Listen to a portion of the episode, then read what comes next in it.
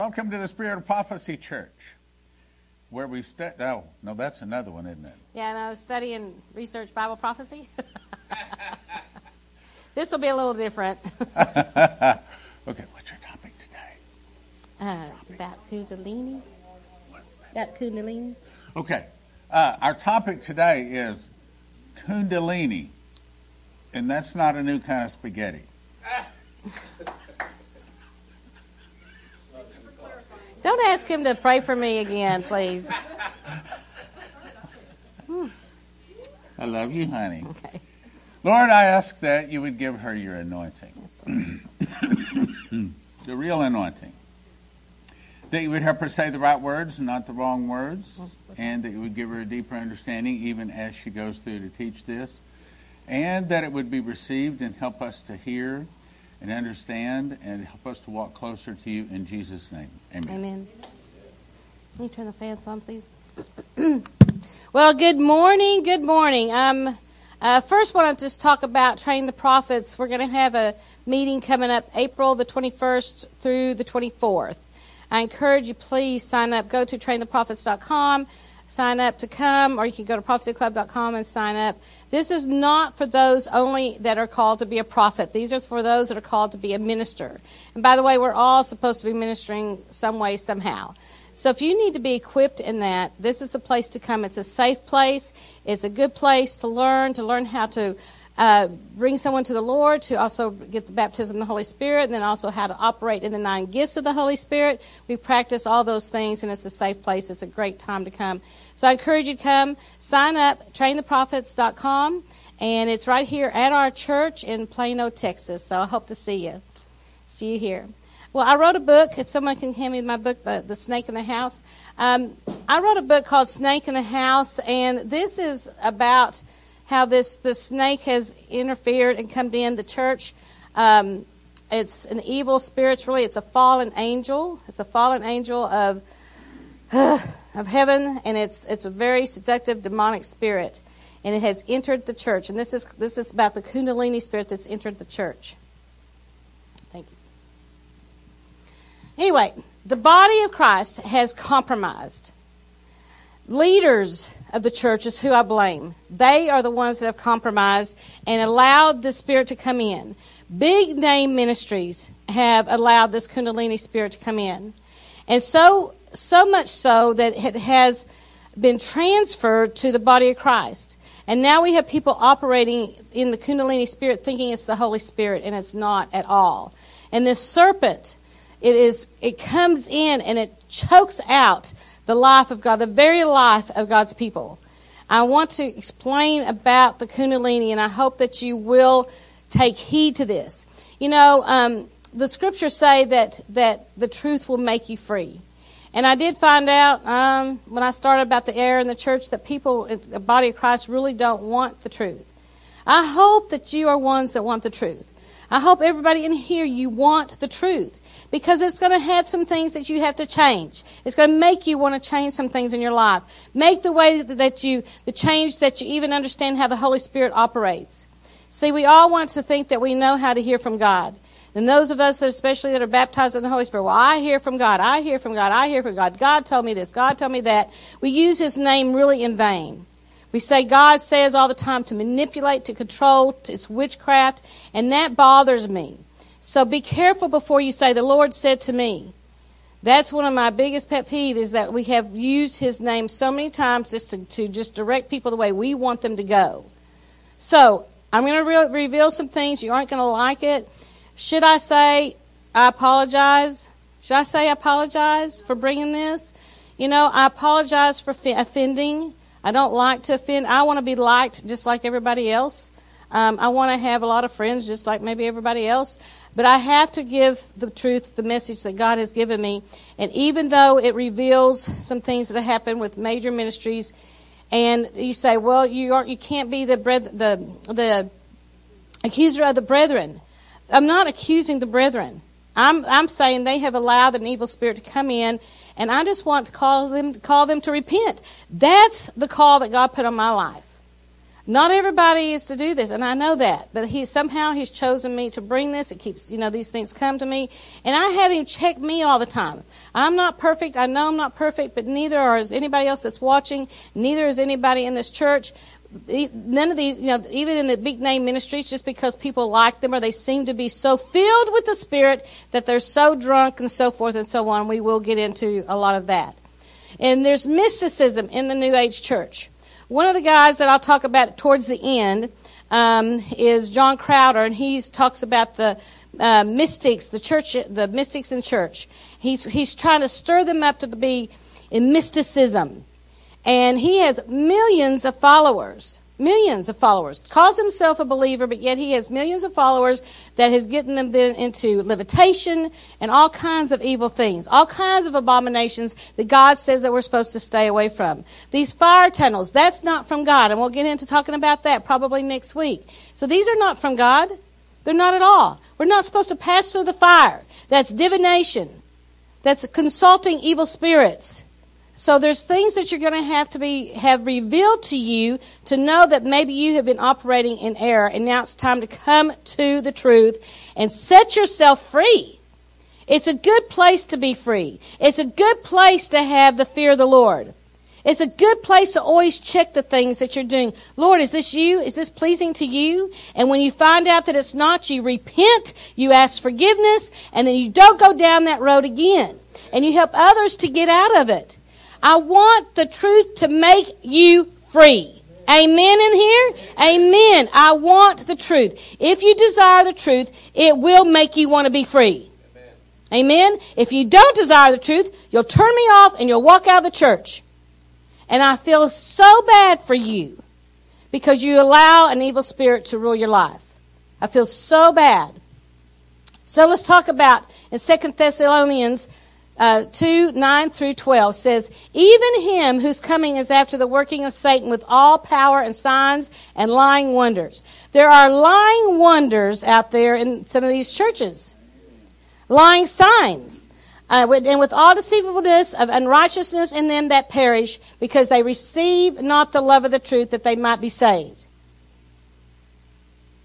And for this cause God shall send them strong delusion that they should believe a lie, that they all might be damned to believe not the truth, but had pleasure in unrighteousness.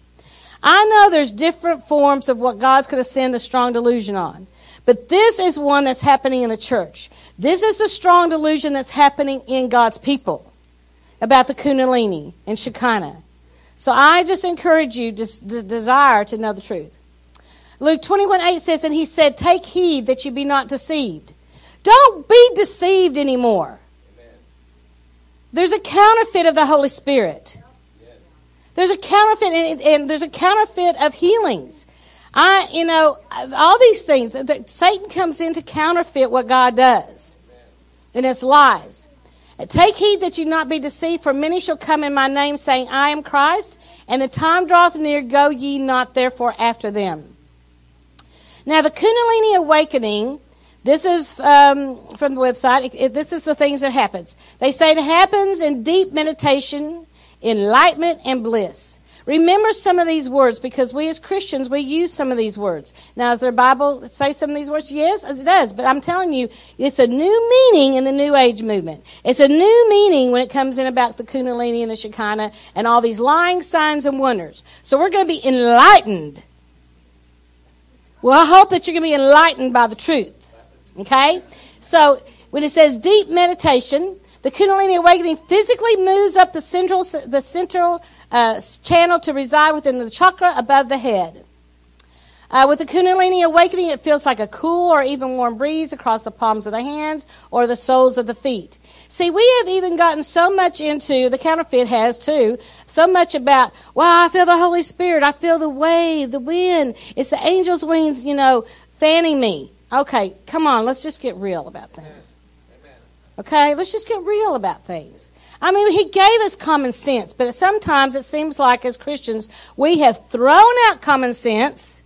We have thrown out the wisdom of God. He's given us a mind to think logically here on things, and we throw it out. Amen. Thank you, Tony. uh, Yoga feels, focuses on the awakening of Kundalini through meditation and other ways, and Kundalini, Kundalini feels like an electric current running along the spine. It's trying to wake you up. That Kundalini wants to take over. It's a lie. It's going to suffocate you, and God's people will die and be damned. We're going to watch a video cl- clip. This is about, um, it's um, a woman that's in Kundalini, okay? And she talks about the signs of the Kundalini awakening, and these are the major signs and symptoms. So let's watch. Kundalini in Hinduism is a form of spiritual, divine energy and consciousness located at the base of the spine, where it lies coiled and dormant. Kundalini energy is responsible for evolutionary development and for heightened states of consciousness and awareness, and is present in all living forms. Kundalini may unravel and arise from the base of the spine due to spiritual practices or in response to specific, perhaps traumatic life events. And when this happens, it may move gradually, uncoiling like a snake, or quickly and explosively into the gut or the heart or the head. When it does this, the Kundalini awakens each of the seven chakras along the way. A Kundalini awakening happens when energy is released and our vibration is strong enough to release it. And a full Kundalini awakening is extremely rare. This event can be frightening and chaotic, worrisome and joyful, and it usually triggers months and even years of new and strange sensations and changes in the person who awakens it. Kundalini can be erratic. It can bring harmony and bliss one day and discomfort and even pain the next. Oh, don't you want that? It can stir up an assortment of peculiar symptoms, both wonderful and frightening. Kundalini awakening presents a profound opportunity for those following a spiritual path. It releases patterns, conditions, and illusions of the separate self, and this can threaten the ego structure because people often feel a loss of interest in their old life and identity. Consciousness may enter new, strange, and unfamiliar, expansive or empty states that are disorientating, and people who are unfamiliar with the concept, therefore, may be afraid that they are ill or even losing their minds when symptoms begin manifesting, and therefore understanding is so important. If you are experiencing physical symptoms that are giving you concern in any way, it is, of course, always wise to go and get a medical checkup. What follows in this video is a selection of signs and symptoms that many people report experiencing when they are going through the stages and processes of Kundalini awakening. Tremors, shaking, convulsions, spasms, jerking, or involuntary movements. These are called kairas and mudras, and they can be mild and infrequent. That's not the Holy Spirit when you shake like that. Many people believe that this is not the Kundalini energy itself that is causing these problematic symptoms, but the physical, energetic, and mental blockages that are not allowing the energy to flow. People who are processing all of these energies all at once often tend to be quite nervous or shaky on occasion. You may experience unusual breathing patterns, the feeling of being unable to take in a full and satisfying breath, or a pressure on the chest, or a sensation of breath for short periods. That's why. This is known as automatic paranayama. Reddening of the skin or a cracking of the skin, blackening and loss of fingernails or skin eruptions, blisters, warts, cysts, pimples or boils. Unexplained changes in weight.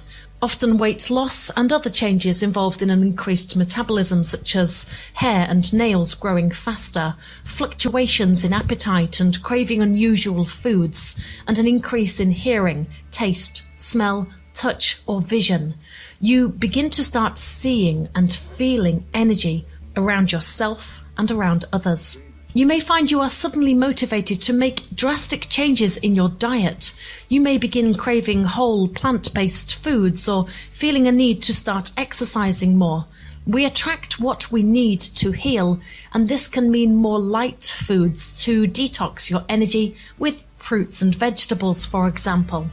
Listen to your body and the energy will follow. Women may notice changes in their menstrual cycles. This can be more or less pain, lighter or heavier bleeding, and longer or shorter cycles, or a general disruption in the time between cycles. You could have a sensation of bodily heaviness and general physical weakness, exhaustion and fatigue. Changes in sleeping patterns, insomnia, or sleeping for far longer than usual. But you have to go through this to get the awakening. Waking what? During the night at random times or waking early and experiencing an immediate and unexplained sense of panic. Dizziness, fainting, swirling or spinning sensations. Prickling, tingling, itching or vibrating sensations on or under the skin, and even numbness in the limbs. If you feel floaty, dizzy, or out of balance, these are potentially signs that your root chakra needs work. Kundalini begins at the base of the spine and awakens into the crown, giving our chakras a nice workout over time, and this can manifest as body aches, as your spine adjusts to the Kundalini energy. Many experience hot or cold flashes and flushes and sensations of extreme heat or extreme cold. Sometimes, bizarrely, both can occur at the same time, feeling hot and cold, and being unsure which one you are can be disorientating. Many experience pain in the spine or lower back and random shooting pains through the body. Again, Kundalini begins at the base of the spine. You may find your ears ringing or you're hearing strange cracking or popping noises inside your head. You may experience headaches and pressure in the head, nosebleeds, pain in the eyes, and increased sensitivity to light. You may manifest heart palpitations, a rapid pulse, a pulling sensation from the chest, discomfort or pain in the chest or the heart. These are all signs that the heart is releasing blocked energy and opening up more. Emotional yeah, upheaval can be so extreme, moving from euphoria to depression, uncontrollable weeping spells, outbursts of temper, feelings of neediness and clinging to others, episodes of anxiety, fear, rage, grief, guilt, depression, despair, loneliness, hopelessness, agoraphobia, panic and anxiety attacks. One minute you may feel on top of the world, and the next you will encounter deep waves of emotion that can lead you to tears. These apparent random influxes of emotion could be, in fact, old feelings that you never fully addressed, a downpouring of memories of events from our past, triggering of past traumas that you either forgot about or believed you had moved past. Once your Kundalini is where it needs to be, everything will die down. So, above all else, trust in that. Wow.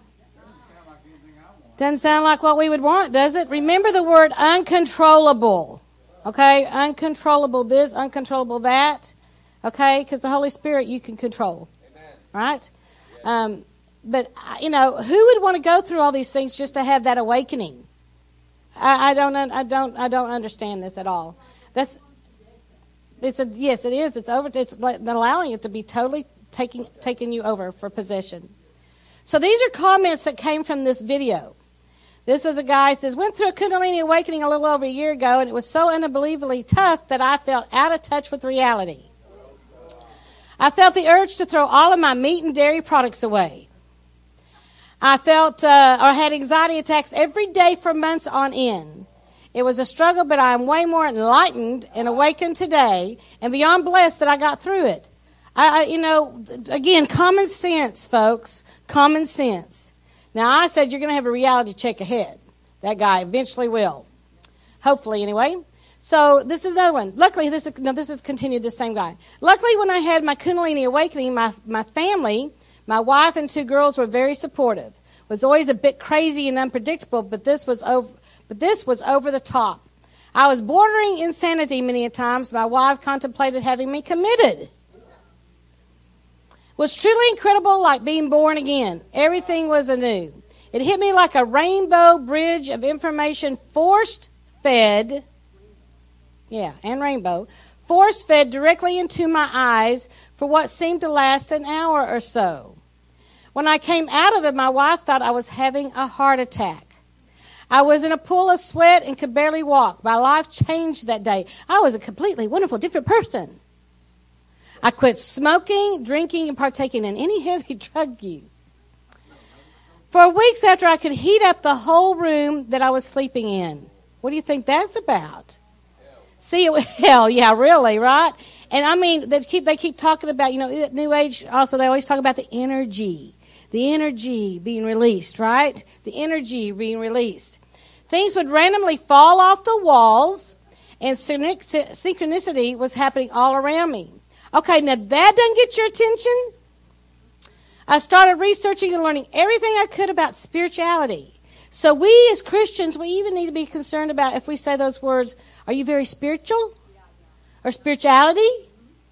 Those are really New Age terms if used in the way that things are in society today. He goes, I'm doing great now, two and a half years later, and I haven't looked back. I'm such a better person. I enjoy every moment and love and life, light to all. I think it's um, uh, John, uh, somebody can check me on this, um, fourteen six, that Jesus says that I'm the way, the truth, and the life. L I F E, not light. How many times, because of the new, these new international versions and these new age versions, they say the way, the truth, and the light. Jesus is the way, the truth, and the life. He is a light, but it's not that, not the way that they're describing. He's life to us. John six fifty-one says, I am the living bread which came down from heaven. If any man eat of this bread, he shall live forever. And the bread that I give is my flesh. Because I'm the life of the world. He's the life of the world. He's the light of the world, but he's the life of the world. And he's the light of life. There's a difference. Okay? So they are all into this energy and the light and the aura about people. Um, light's a heavenly, this is what the light means in the scriptures. It's a heavenly light uh, as, as it appears on earth. Because Jesus will eventually be, you know what, Stan? The, the, the, the star, the, the bright morning star, right? Um, it's brightness, it's truth. See, when it talks about light, it's saying it talks about what in the Bible, it really means truth and knowledge. Not light in this uh, supernatural sense that's called, you know, a New Age movement. It's exposing the view of all openly and publicly. Things, in other words, will be revealed. That's why it says Jesus is the light. What it really means in the scriptures, that things will be revealed. Sins will be revealed. That's what that means. Um, uh, also, the light in the New Age meanings, the spiritual and the divine. It's illumination and, and intelligence. Light is a source of goodness. See, they're so backwards. See, again, Satan has a counterfeit. It's transcendence into the nirvana or the spiritual enlightenment of Buddhist doctrine. It is the sun because they worship the sun. They, they even in yoga, they have every one of those movements is worshiping their God, okay? Uh, life, pure, brilliant, quality of truth and its knowledge. I think we already talked about that, so I'm going to go on here. These are some New Age word lists. You can just take a glance kind of at them quickly before I move on. But again, we have to be careful of the words that we are using this day. Even the awakening. We have to be very careful and make sure we're explaining what we're meaning if we use those those type of words. Even energy. Uh, the, some of the New Age words are uh, biofeedback, aura, global awakening, visionary. You know, some big names out there, it's all about visionary. In other words, visualize. Blank out your mind. What do you want? You want the million dollars? Visualize it. That's what we have in these churches today. The chakras, okay, we know that contemplative prayer, contemplative prayer, it depends on how you want to say it. It's, it's, it's pronounced either way. Soaking is, is another one, yes. Um, karma, Kundalini, uh, mysticism, oneness, Om, those kinds of things. But people are getting into yoga. There's like, we have Christian yoga at our church. Come and join us. There's no, like, you can't put those two words together. It doesn't make sense. And you're you're allowing another God to come into your church to worship. The third eye, unity. Let there be peace on earth, and let it begin with me. Right? I mean, they hold hands, they lock arms, and we're just going to love each other so much. Okay, I'll just go on.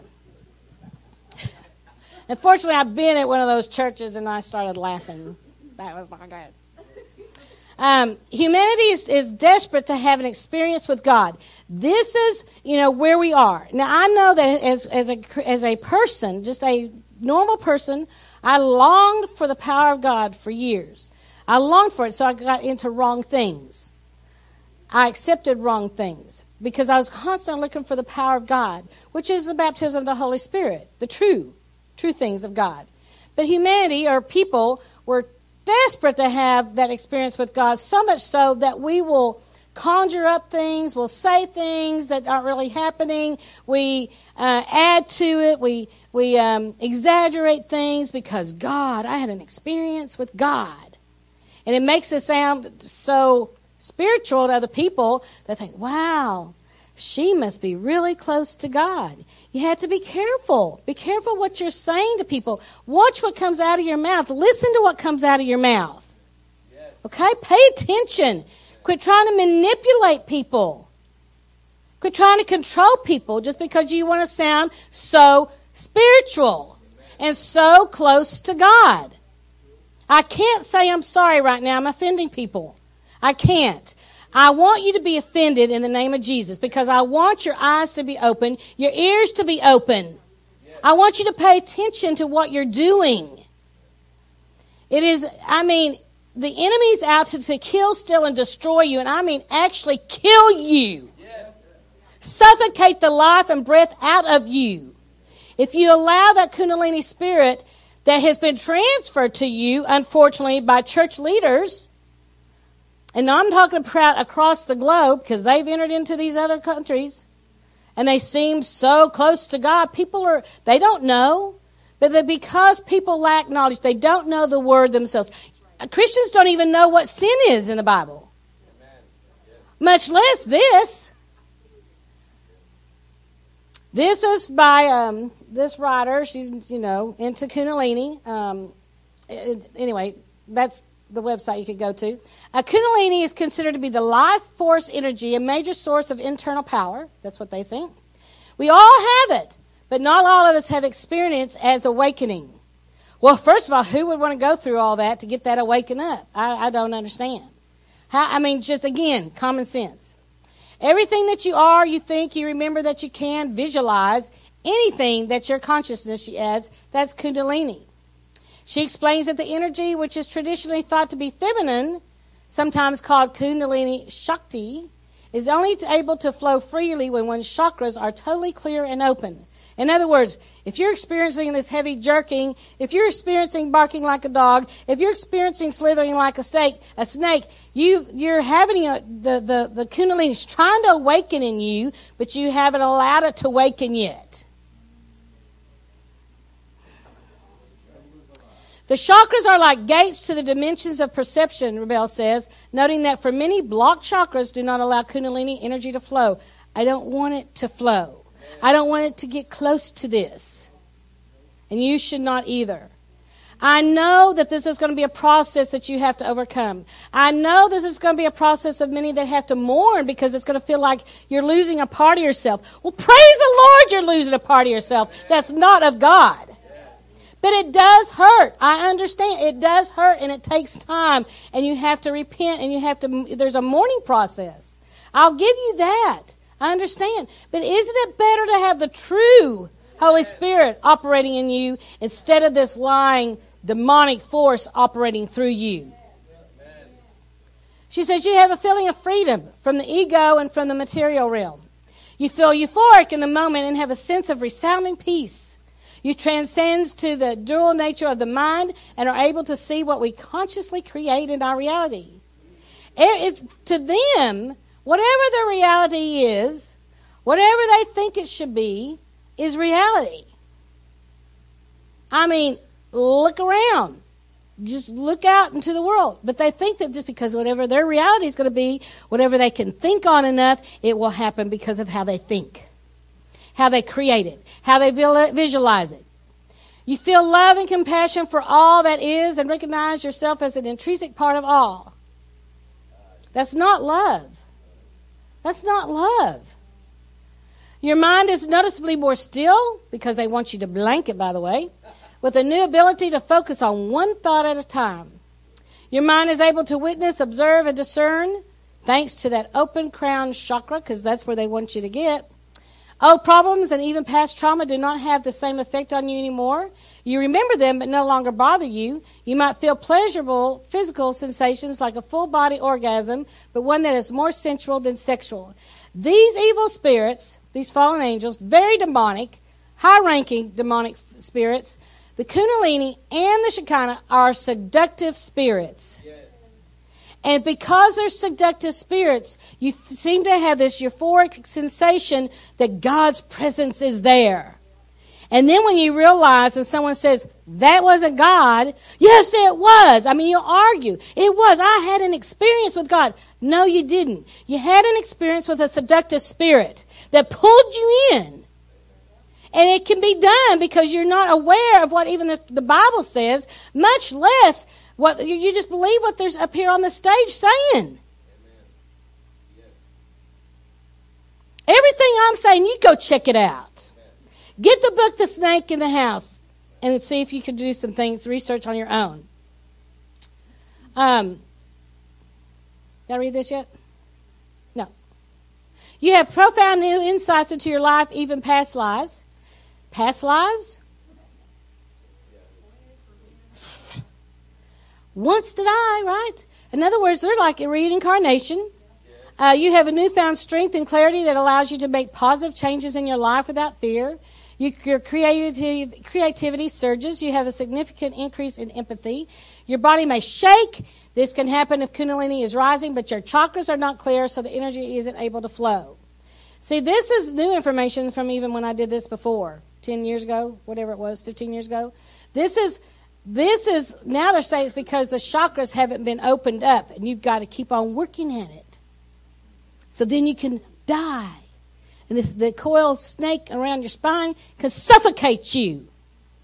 That's what the devil wants to do. Yeah. See, this is another this is another thing that happens. You feel heat in the spine. This would again be the instance of rising Kundalini not quite flowing properly. You have trouble sleeping. This is another example when the Kundalini rises. The chakras are not fully clear. All right, now let's watch this video. Um, this is about a, a man that he had the Kundalini, and he says I want, he wanted to give his experience it was as a, a warning to other Christians. Let's watch. I wanted to talk a little bit about my experience with what a lot of people in the Christian community call the Kundalini spirit and the differences between that and the Holy Spirit. I've got to lay the groundwork a little bit. I was saved in two thousand eight. So between that time and my actual baptism of the Holy Spirit, it spanned about seven years. But in between that time, I was experiencing counterfeit spirits. Now, a lot of people in the Christian community call it a Kundalini spirit, which uh, stems from Hinduism. Um, they believe that the Kundalini spirit's this coiled up snake type of spirit. Now, it's not named in the Bible. It's only been given that name within the Christian community through this. So don't try to look it up. It, uh, the only, the closest thing that would come to it would be a spirit of error um, and spirit of Antichrist. When I first experienced it, I thought it was the baptism of the Holy Spirit. I truly did. But I had no frame of reference. Um, what would happen to me is that I would go into laughter. Now, this is where the whole thing that you might have heard of as holy laughter. That is not the Holy Spirit, because I experienced that. Along with laughter I got into locked positions. Now, what I mean by that is that for me, how that manifested is that my head would tip back. I would drop my jaw to the point of dislocation, and my head would be locked, and I would be like in this perpetual, uncontrollable laughter. I would be in that. But I had no frame of reference, and I heard a lot of Christians talking about that holy laughter was the, you know, the outpouring of the Holy Spirit, so I thought that that's what that was. It wasn't until later on that I started seeing the other side of the Christian aisle saying that this is not what it is. It is a counterfeit spirit, and it is very prevalent in the churches today. Well, so what happened was is that I was saved, so I was under authority. And you look in Mark chapter sixteen, verses fifteen through eighteen. I had been saved, so I was under authority. So I, I told that thing to go away. Whatever it was, I didn't believe that you were who I thought you were. This Kundalini spirit. Let's just call it that for the sake of this video. So I told it to go away. It never came back. Um... Much later on, he's very blessed. I did get most, the baptism most have to go through a of lot the Holy more Spirit. Deliverance. I spoke in tongues. Now, if you're watching this video and you haven't experienced the true baptism of the Holy Spirit, you are not going to understand because we are both coming from a different point of reference, a different experience um, with regard to this. On the outside, it can look the same. You know, counterfeits look a lot like the original. You see people who have a true outpouring of the Holy Spirit. They have joy and they have all of this stuff that's going on. And it can look like uncontrollable laughter. It can look like speaking in tongues and a lot of manifestations therein.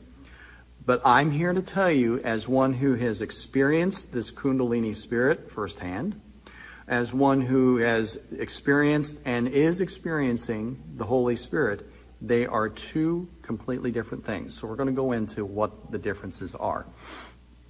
The Kundalini spirit, with me and with others, there is uncontrolled laughter. It is based upon sensuality or the experience of the laughter.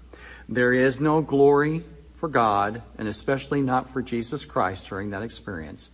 You are going to have like locked body positions. For me, it was pretty tame, but with a lot of people in the Kundalini spirit, they get locked into like the uh, backwards positions or locked in really funky, weird positions. They may start barking like dogs or acting like animals, any of that stuff. That is this type of spirit, this, this Kundalini spirit, if that helps you to keep that name. That's what that is. And it does, it, you are out of control. You are out of control with that. With the Holy Spirit, it's a completely different thing. The Holy Spirit gives glory to God. It gives glory to His Son. It speaks truth. There is nothing in which the Holy Spirit and the experience of speaking in tongues, it doesn't go against the Word. It validates the Word. In fact, for me, speaking in tongues, going into the Word and reading that aloud, it stirs it up. And that's the other thing. I am in control. I am not in any locked positions. I speak in tongues, but I am always able to stop it. I am aware of it. Isn't that true? I know a lot of people, whenever they hear, if they haven't experienced the baptism of the Holy Spirit, and they hear other Christians talking about it, you may have an idea that, well, that means you're out of control. No, you're never out of control. Amen? I thought he had a lot of good wisdom because he's experienced both sides. And he's warning the Christians, you have, you, you have to understand this is a counterfeit. And to get in these lock positions and these uh, kriyas, as they call them, or the jerking that happens, that's not God. Or they're like, woo, that's not God. Those kinds of things. Um, uncontrollable laughter. Uncontrollable, what they call drunkenness. And you know some of those speakers out there, those ministers, quote-unquote ministers out there.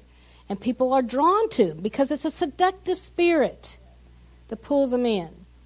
Ephesians five eighteen uh, through twenty-one says, "And be not drunk with wine wherein is excess, but be filled with the Spirit, speaking to yourselves in psalms and hymns and spiritual songs, singing and making melody in your heart to the Lord, giving thanks always for all things unto God and the Father in the name of our Lord Jesus Christ." And Ephesians five twenty says, "Submitting yourselves one to another in the fear of God." Do you have the fear of God? That should be a question we need to ask ourselves as Christians. Do we have the fear of God? Because we should. Uh, First Corinthians fifteen, thirty-three and thirty-four. "Be not deceived. Evil communications corrupt good manners. Awake to righteousness and sin not, for some have not the knowledge of God. I speak this to your shame." Now, again, I know that this can be a grieving process. I understand that. And I've ministered to others that have had the Kundalini spirit. Some have wanted to let it go, get rid of it, and others have not. They want to hang on to it. And they don't want to, quote unquote, start over with the Holy Spirit. But you don't understand that none of that was the Holy Spirit. Start again. Get cleansed, and then start again if you have to. And I don't know what they meant by that, because the Holy Spirit, he stirs up those nine gifts of the Holy Spirit inside of you. As soon as you ask for that baptism of the Holy Spirit, you have to practice them. You have to learn how to operate in them. But why allow an evil spirit to control and act on your behalf? Why? Why would you want to do that? You shouldn't want to do that. Again, I know it's a grieving process. You're going to have to get rid of some of the friends you have, get rid of the, some of the, the places that you go, and that you go uh, see their conferences that they have, or uh, you'll have to stop following them on internet. I'll you know get into that here in a couple of weeks about some of revealing some of these, and it's difficult and it's hard. And I you know when I was doing this the first time, it was very hard for me because I looked up to some of these people. I pray that many of them repented. I pray that they're not doing that anymore. I don't know. From what I still see, no. I know that this information has caused some to take a look at deception and realize that you were deceived. Now it's time to ask forgiveness. Now is the time to be delivered and set free, because the Lord will heal your heart and your mind. He will. Believe me, it's better to know the truth and walk in obedience with the Lord. Amen. Now, what you'll need to do is, if you already know some of these ministries that you have uh, been involved with, with this uncontrollable jerking, uncontrollable laughter.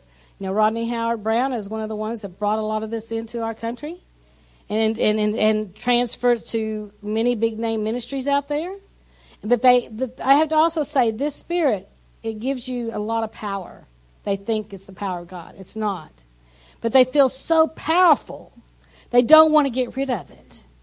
So, unfortunately, many of these names, they'd rather still operate with this evil, ugly, demonic spirit, seductive spirit, and give the illusion it's God, and keep transferring it to people in the body of Christ because they don't want to give up that power. And then what happens, the people, the, tr- the church members, they don't want to give up the power. But it's an p- evil power. It's not the power of the Holy Spirit. It's not the truth. And it's a lie. It's time to stop being deceived. Stop believing the lie. Stop following the lying signs and wonders out there. God's given you a mind. Use it.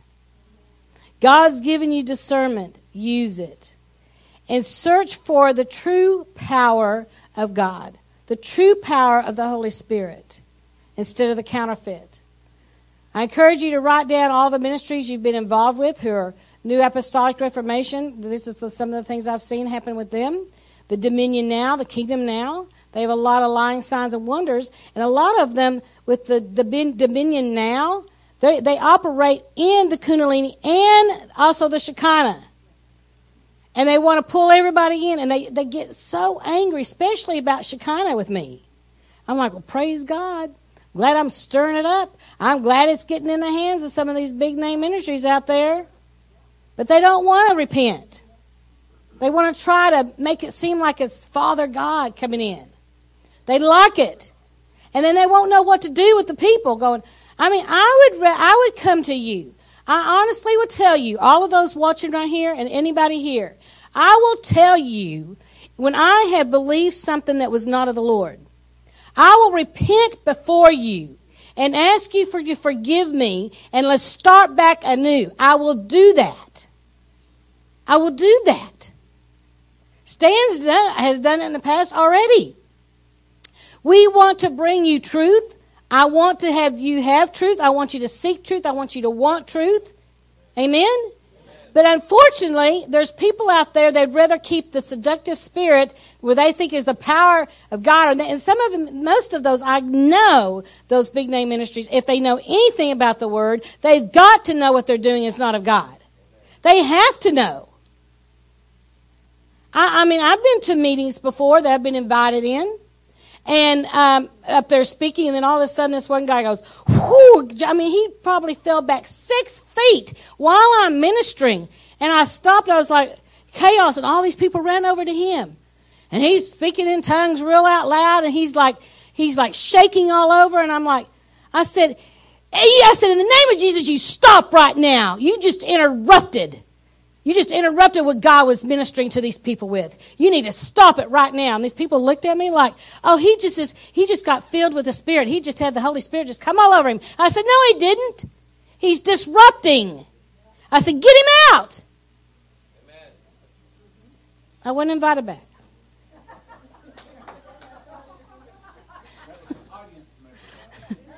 Yes. I was like, not in my, not in my time. No. I'm not going to allow the devil to take over. Again, all the focus went on this guy and speaking really loud in an evil tongue instead of what the Lord had to deliver, because the Lord was delivering truth to people. Amen? But because it was manifested as if it's God or this uncontrollable laughter, no, get it out. Not going to disrupt my service. Sorry, not going to happen. But there's lying signs and wonders. And if you've had any person in the ministry that has done, that laid hands on you, you've been even in partaking in their ministry because it's transferable.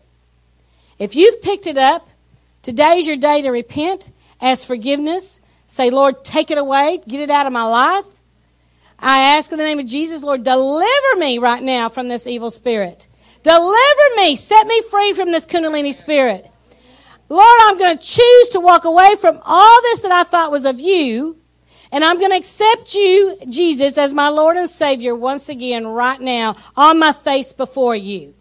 And I'm going to repent before you and say, Lord, forgive me for believing the lie. Lord, forgive me for allowing that seductive spirit to come inside of me. Then you're going to say, now baptize me with the truth, the Holy Spirit, the true Holy Spirit in Jesus' name. And then do not walk in it again. And understand you do have control when it's the Holy Spirit. If you ever feel like the jerking, the laughter, barking, which is not, it's not God anyway, but if you feel like something like that is uncontrollable, that's not the Holy Spirit. You can stop and start it whenever you want. God is a God of freedom. He's a God of choices. We choose. So I pray in the name of Jesus, just those words set some people free. So say this prayer with me. Dear Heavenly Father, I come to you in the name of Jesus, the true Savior and King of the world, the righteous Judge. Forgive me for being deceived. I renounce and ask forgiveness for allowing the Kundalini spirit in me or any other New Age occultic practices or spirits. I now do your hand like this. And I sever their ungodly ties with me. Cleanse me now from this abominable sin. Open my eyes, my ears, my spiritual understanding to discern good and evil. In Jesus' name, amen. I pray you've been set free. Give the Lord praise in here. Hallelujah. Again, I encourage you to sign up. If you want to be a minister for the Lord, then sign up to come Train to the Prophets, April the twenty-first to the twenty-fourth. You can sign up on prophecy club dot com or go to train the prophets dot com.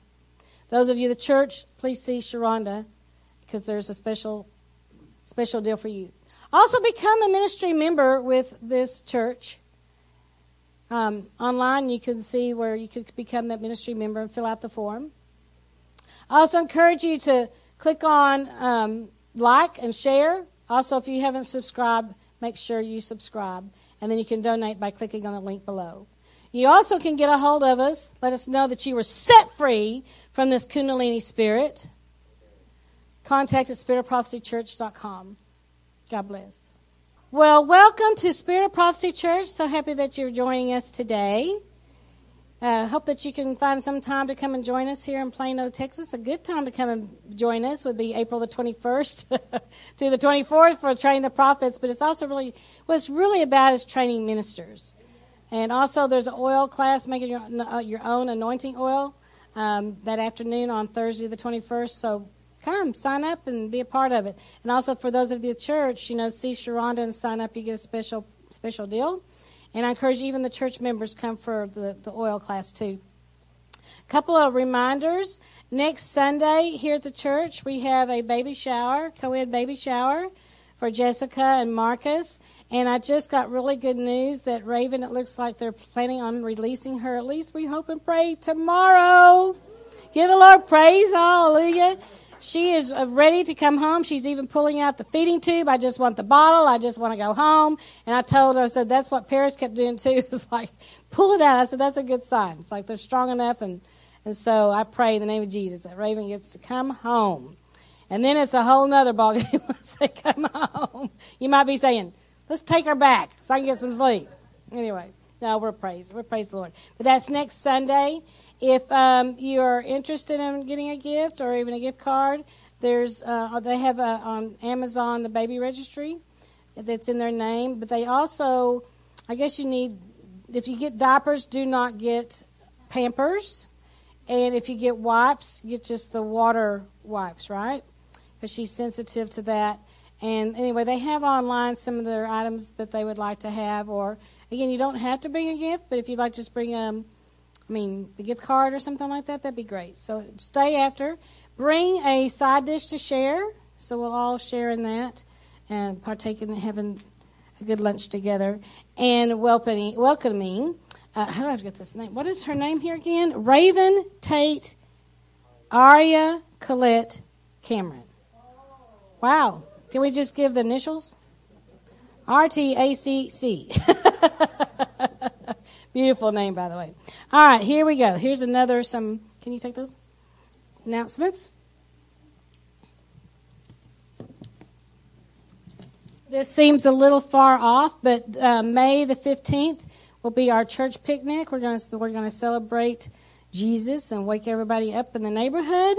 Uh, praising our God. We're going to do praise and worship there. We'll have a cookout together. And they're behind this sheet here, well, here on this sheet, on the front sheet for you church members, is something that you would like to bring to share for celebrating together the church in the park.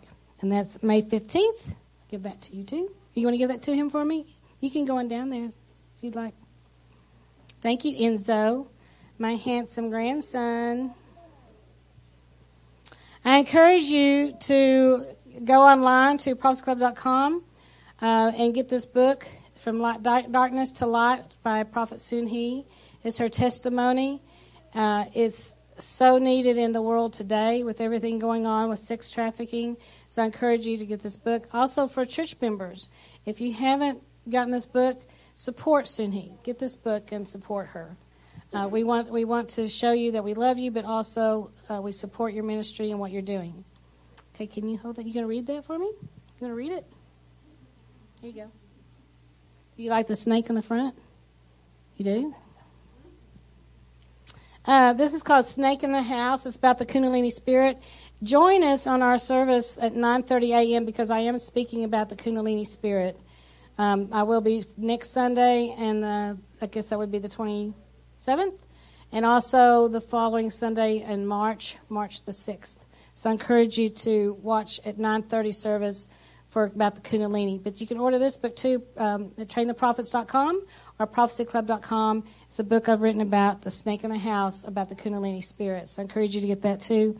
And some people go, I'm not getting that because it has a snake on it. Pooey. That's what I say to you. It's not going to bite you. It's on the paper. But it just shows you how there's, um, you know, just this evil spirit that's going on in the church. Okay. Thank you, darling. You can take that down there now. Thank you for my helper. Don't trip on your beautiful dress. And that was Scarlett. Praise God. Love my grandchildren. You know, there is so much fun when you have the grandchildren. Everybody kept telling me that, but there is a difference. And some people say, well, it's a difference because you get to send them home.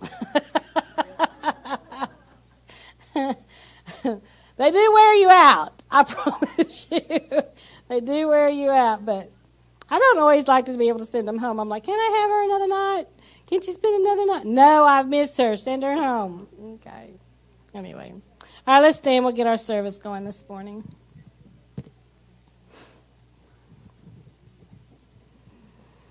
Let's just raise our hands and bow our heads. Dear Heavenly Father, we love you so much, and we come boldly to the throne room of God right now in Jesus' name. Lord, I ask... I ask, Father, Son, Holy Spirit, be present with us today. Just stir up the gifts inside of us today. Lord, I ask that you give us a word today, that you speak to us in the name of Jesus. Now, Lord, I also ask that you're, that as we praise and worship you, that it'll be pleasing to your ears. Let us set aside every heavy weight in the name of Jesus that's on us right now. And for, Lord, those that are watching online, I ask that they also just partake in the praising and worshiping of you today. That they would also just humble their hearts before you today. They would seek you today. And Lord, if there's any that are watching online that have sickness or disease, we cancel right now in the name of Jesus that evil spirit, that evil spirit of infirmity right now that's trying to cause havoc in their lives, to, to cause pain in their body, to cause discomfort in their body or their soul or their mind. Lord, if they're causing their, that discomfort in their mind where they cannot think, even concentrate, um, they can't um, have the, the mind of Christ right now in the name of Jesus, we say, you stop right now, enemy, in the name of Jesus, what you're doing. That they'll freely be able to see the word of the Lord, hear the word of the Lord, receive the word of the Lord. We come against that dumb, deaf spirit right now in Jesus' name that would cause them not to hear the word of the Lord, that would cause them to slumber. We say, wake up right now in the name of Jesus. And we command that evil spirit out of this place and out of those that are watching online in Jesus' name. Lord, I thank you for healing your people from the top of their head to the soles of their feet, wherever they need a healing. We just ask that you give them grace and mercy right now in Jesus' name. Those that are suffering from loss of a loved one or a friend, we ask, Holy Spirit, you to go and comfort them. Comfort them right now. They need to feel your presence. They need to feel your, your hugs right now in Jesus' name. Comfort them. Hallelujah, in Jesus' name. And Lord, we give you all the glory. And all the church said, amen, amen, amen. Hallelujah. You may be seated. It's time for offering, by the way. Um, we, uh, what we do here at this church, we bring our offerings to the storehouse, it says. So we do a prophetic act. We bring it to the front. You'll see two baskets up here. Uh, there's one for missions, one for the church. Uh, the, the one for the church is for, you know, the tithes, other offerings too. But then we also, if you want to give to missions that are coming up, you can also do that. But first, give into the house of God. Yes. Amen. Hallelujah.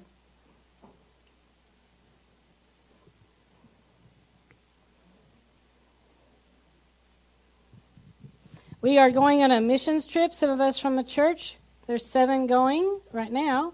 Uh, that's going to be to Honduras. That's May the second to the eleventh. Um, getting real exciting about that.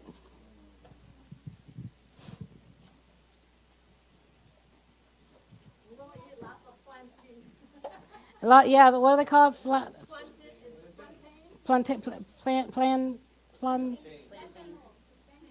What is it? Plat- Platano? Those are those little bananas? Big banana? Yum. Do- okay, so rice and beans?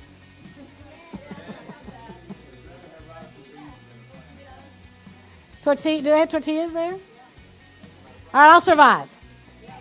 They have Coca-Cola? Okay, I'll survive. Anybody else to bring it up? Fried rice? Okay. Chick- I know, right? Do okay, here's the question you better say no on. Do they have curry? Yes. No! They don't have curry, right? Chuck. Okay, praise God. I'm go. I'll go. Chuck. Who do you want? Chuck. Chuck. What is it? What'd you say? Frijoles? I gotta learn some Spanish, I guess Tony says, so. Si, no, adios, aqua. What's uh, Coca-Cola? That's gotta be. Abominos. Oh, I'll do that. I can do that. That'll be good for me. Abominos. Okay. Praise the Lord. There you go.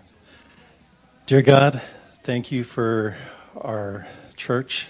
Thank you for the members. Thank you for the leadership. We ask you today to provide a, a large blessing for our church to move forward and do the things that we want to do with a new a new building, additional members. Um, we ask this of the Father in the name of the Son. Your word says if we do those things, if we ask of, of the Father in the name of the Son, that you'll provide that, our blessings. And so we're asking that right now in Jesus' name. I pray. Amen. Lord, these are seeds. These are seeds that people have sown into your kingdom.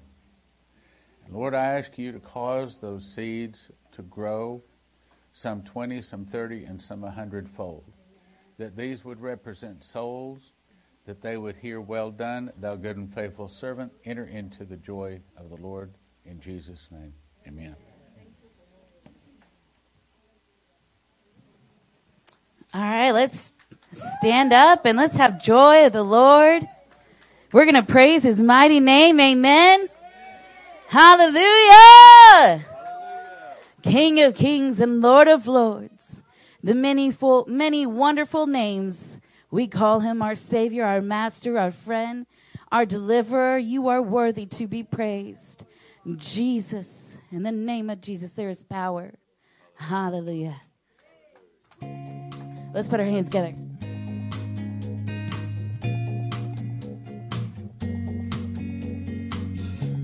Blessed be your name in the land that is plentiful, where the streams of abundance flow. Blessed be your name. Hallelujah. Blessed be your name when I'm found in the desert place. Though I walk through the wilderness, blessed be your name. Every blessing and every blessing you pour out, I, I turn back to praise. And then the darkness closes in, Lord, still I will say, blessed be the name of the Lord. Blessed be your name, Jesus. Blessed be the name of the Lord. Blessed be your glorious name. Blessed be your name when the sun is shining down on me, when the world's all as it should be. Blessed be your name. Hallelujah. Blessed be your name on the road marked with suffering. Though there's pain in the offering, blessed be your name. And every blessing you pour out, I turn back to praise. when the darkness closes. Come on.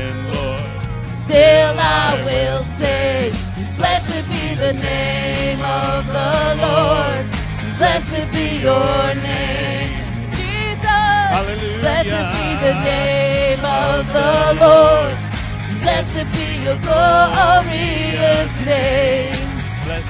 You give and take away. You give and take away. My heart will choose to say, blessed be your name. And every blessing you pour out, I, I turn back to praise. When the darkness closes in, Lord, still I will say, blessed be the name of the Lord. Blessed be your name, Jesus. Hallelujah. Blessed be the name of the Lord. Blessed be your glorious name. Blessed be the name of the Lord. Blessed be your name. Blessed be the name of the Lord. Blessed be your glorious name. You give and take away. You give and take away. My heart will choose to say, blessed be your name, Jesus. Hallelujah. Come on, let me hear you. Jesus! Jesus! Hallelujah, there is power in the name. Power in your name, Father God. Whoa, hallelujah! Come on, let's put our hands together. Whoa, whoa. Hallelujah! Whoa, whoa. Jesus! Whoa. Hallelujah! Whoa, whoa,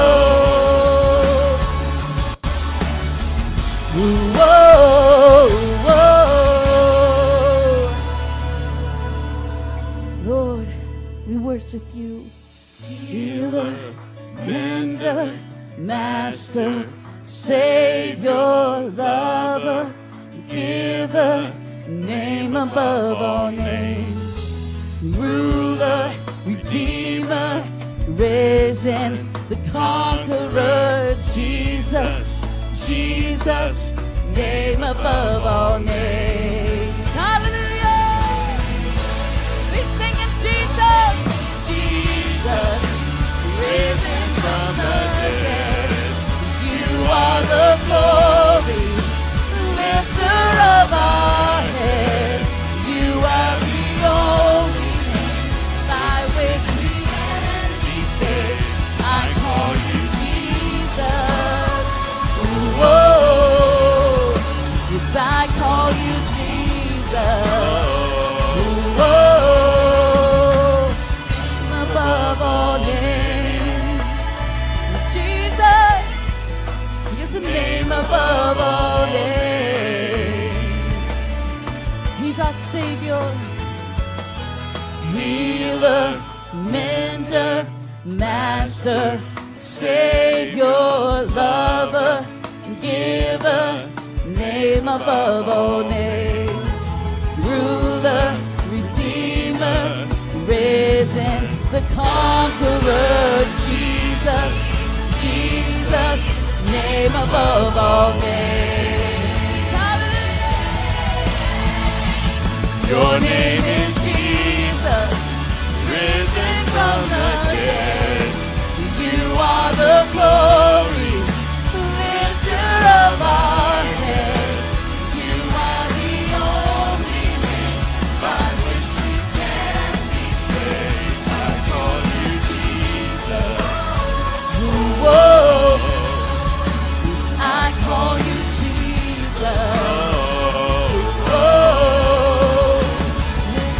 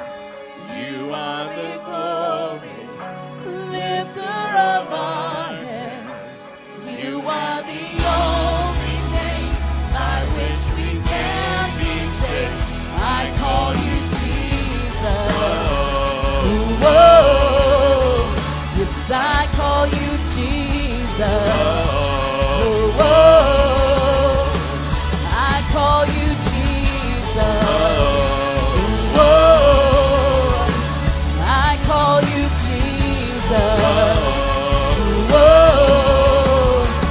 oh, nobody's greater than you. Nobody's stronger than you. No name is higher than the name of Jesus. Nobody. Nobody bigger than you. No one can do what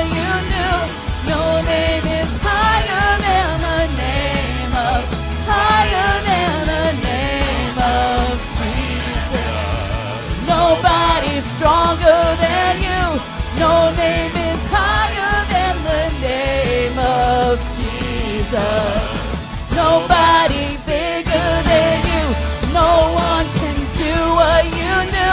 Your name is higher than the name of, higher than the name of Jesus. Oh, I call you Jesus. Oh, I call you Jesus.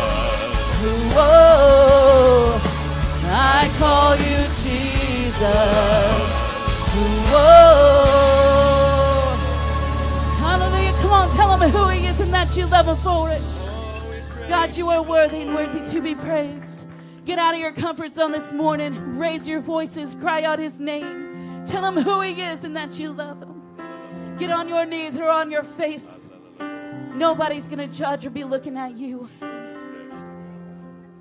Hallelujah. You deserve the glory.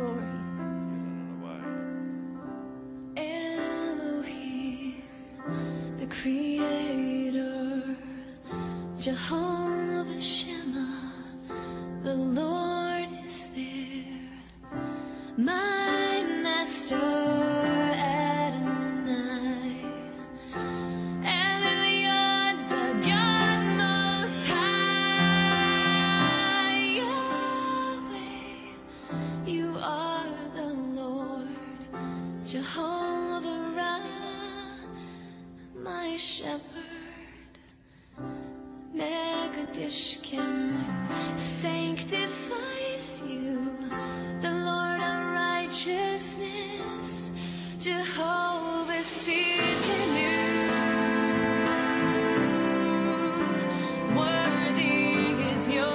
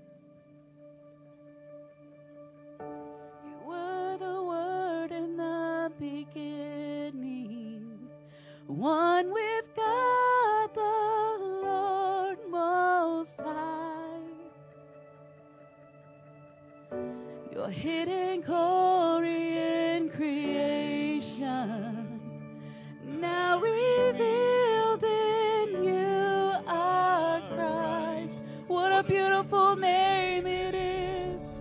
What a beautiful name it is. The name of Jesus Christ our King. What a beautiful name it is. Nothing compares to this. What a beautiful name it is. The name of Jesus.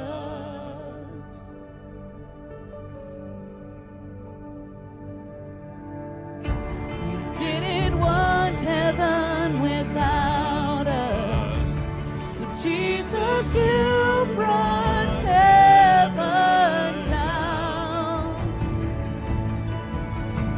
Your sin was great, your love was great. What could separate us now? What a wonderful name it is. What a wonderful name it is. The name of Jesus Christ, my King. What a wonderful name it is. Nothing compares to this. What a wonderful name it is. The name of Jesus. What a wonderful name it is. The name of Jesus. Come on, lift your hands this morning. He is worthy. Father God, we wouldn't be here if it wasn't for you. Hallelujah. We praise your name. Death could not hold us, the veil torn before you. You silenced the boast of sin and grave. The heavens are roaring, praise of your glory. You, you are raised to life again. You have no no equal, now and forever, God, you reign.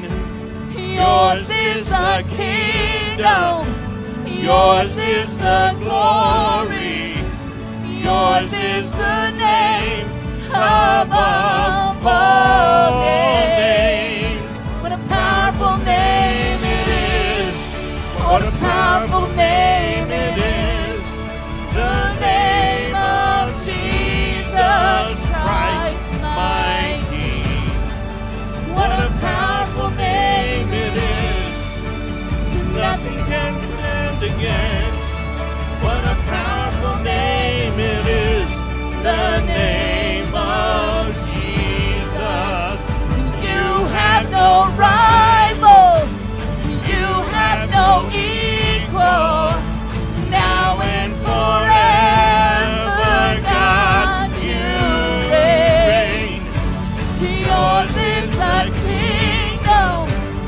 Yours is the glory, yours is the name above all names. King of holy, holy, are you Lord God? Come on, worship him. Worthy is the Lamb, worthy is the Lamb, for you are holy, holy, are you Lord God Almighty, worthy is the Lamb, worthy is the Lamb, you are holy.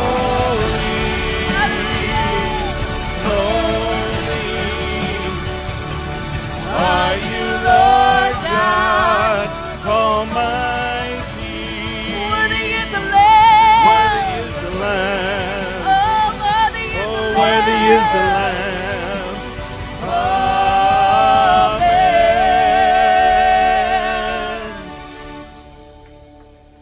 beautiful name it is.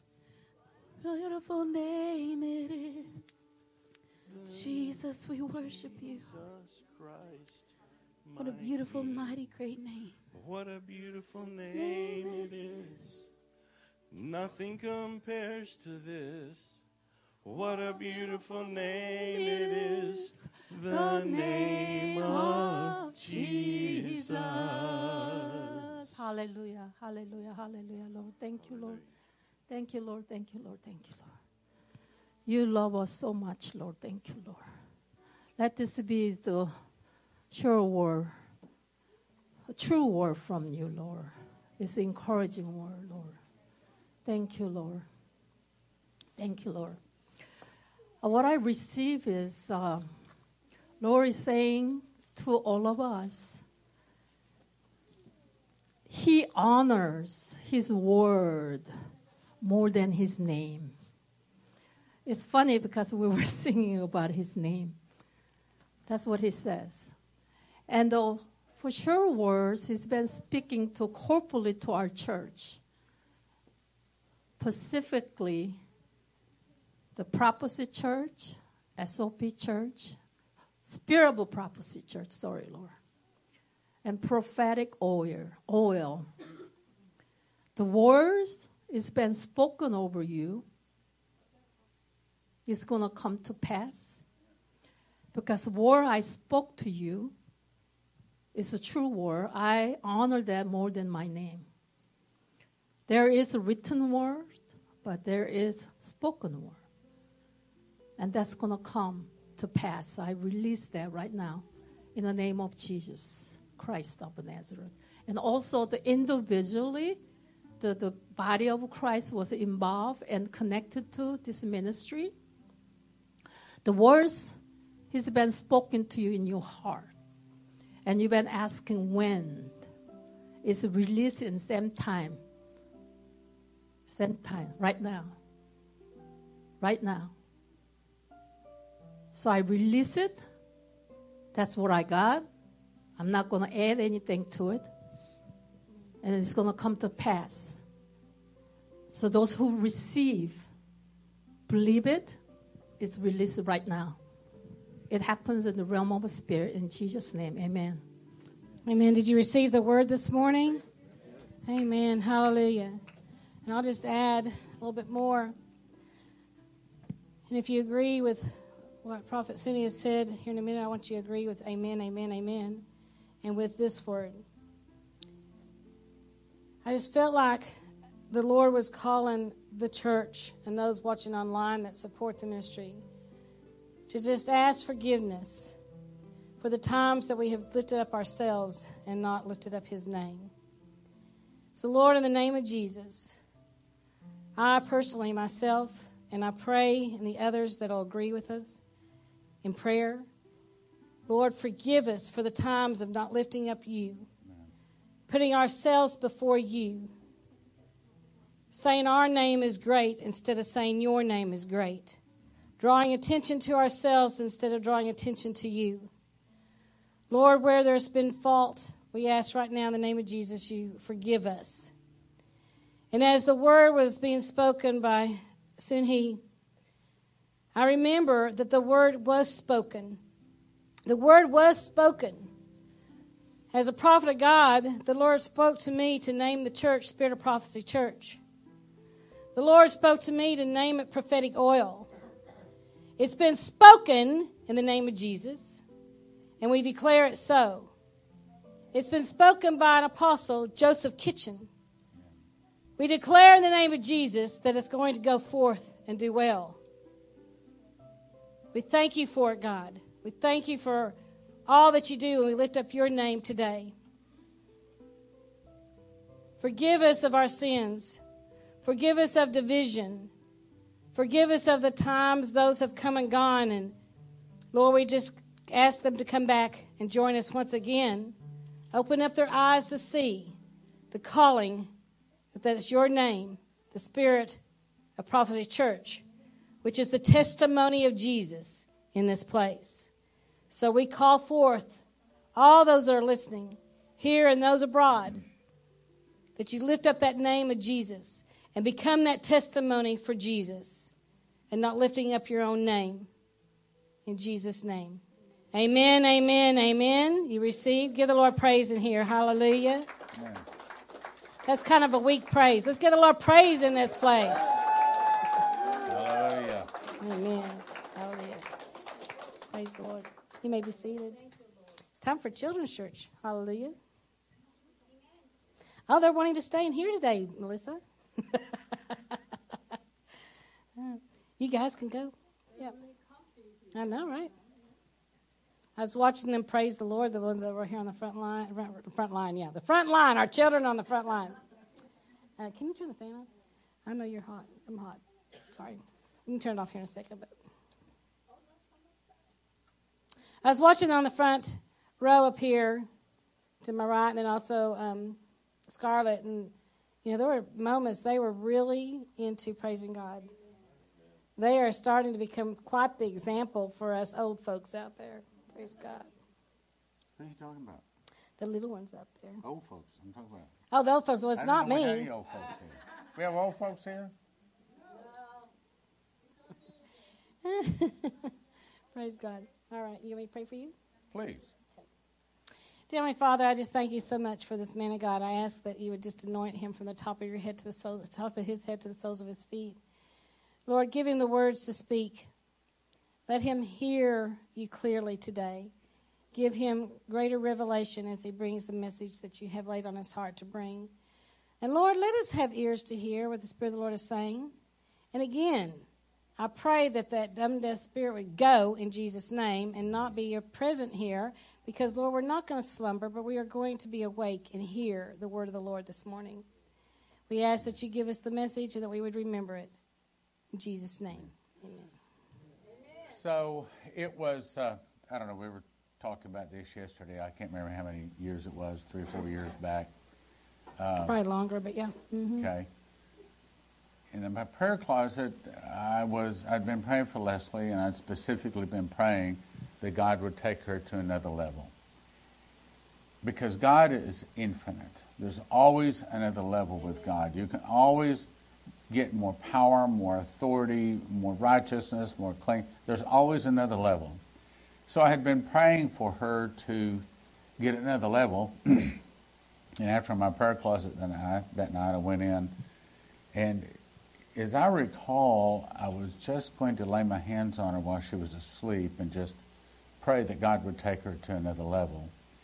And Well, it, he woke me up somewhat, and I could hear him say, "Take Leslie to the new level." I don't know what else he prayed, and it was, um, and I just like, yes, Lord, I agree in Jesus' name, and I fell on back to sleep. Um, somewhere in the middle of the night, um, I woke with a mm, start, start or like a jolt, almost like, and man, I was up and out of the bed. I was like, "What just happened? What just happened to me?"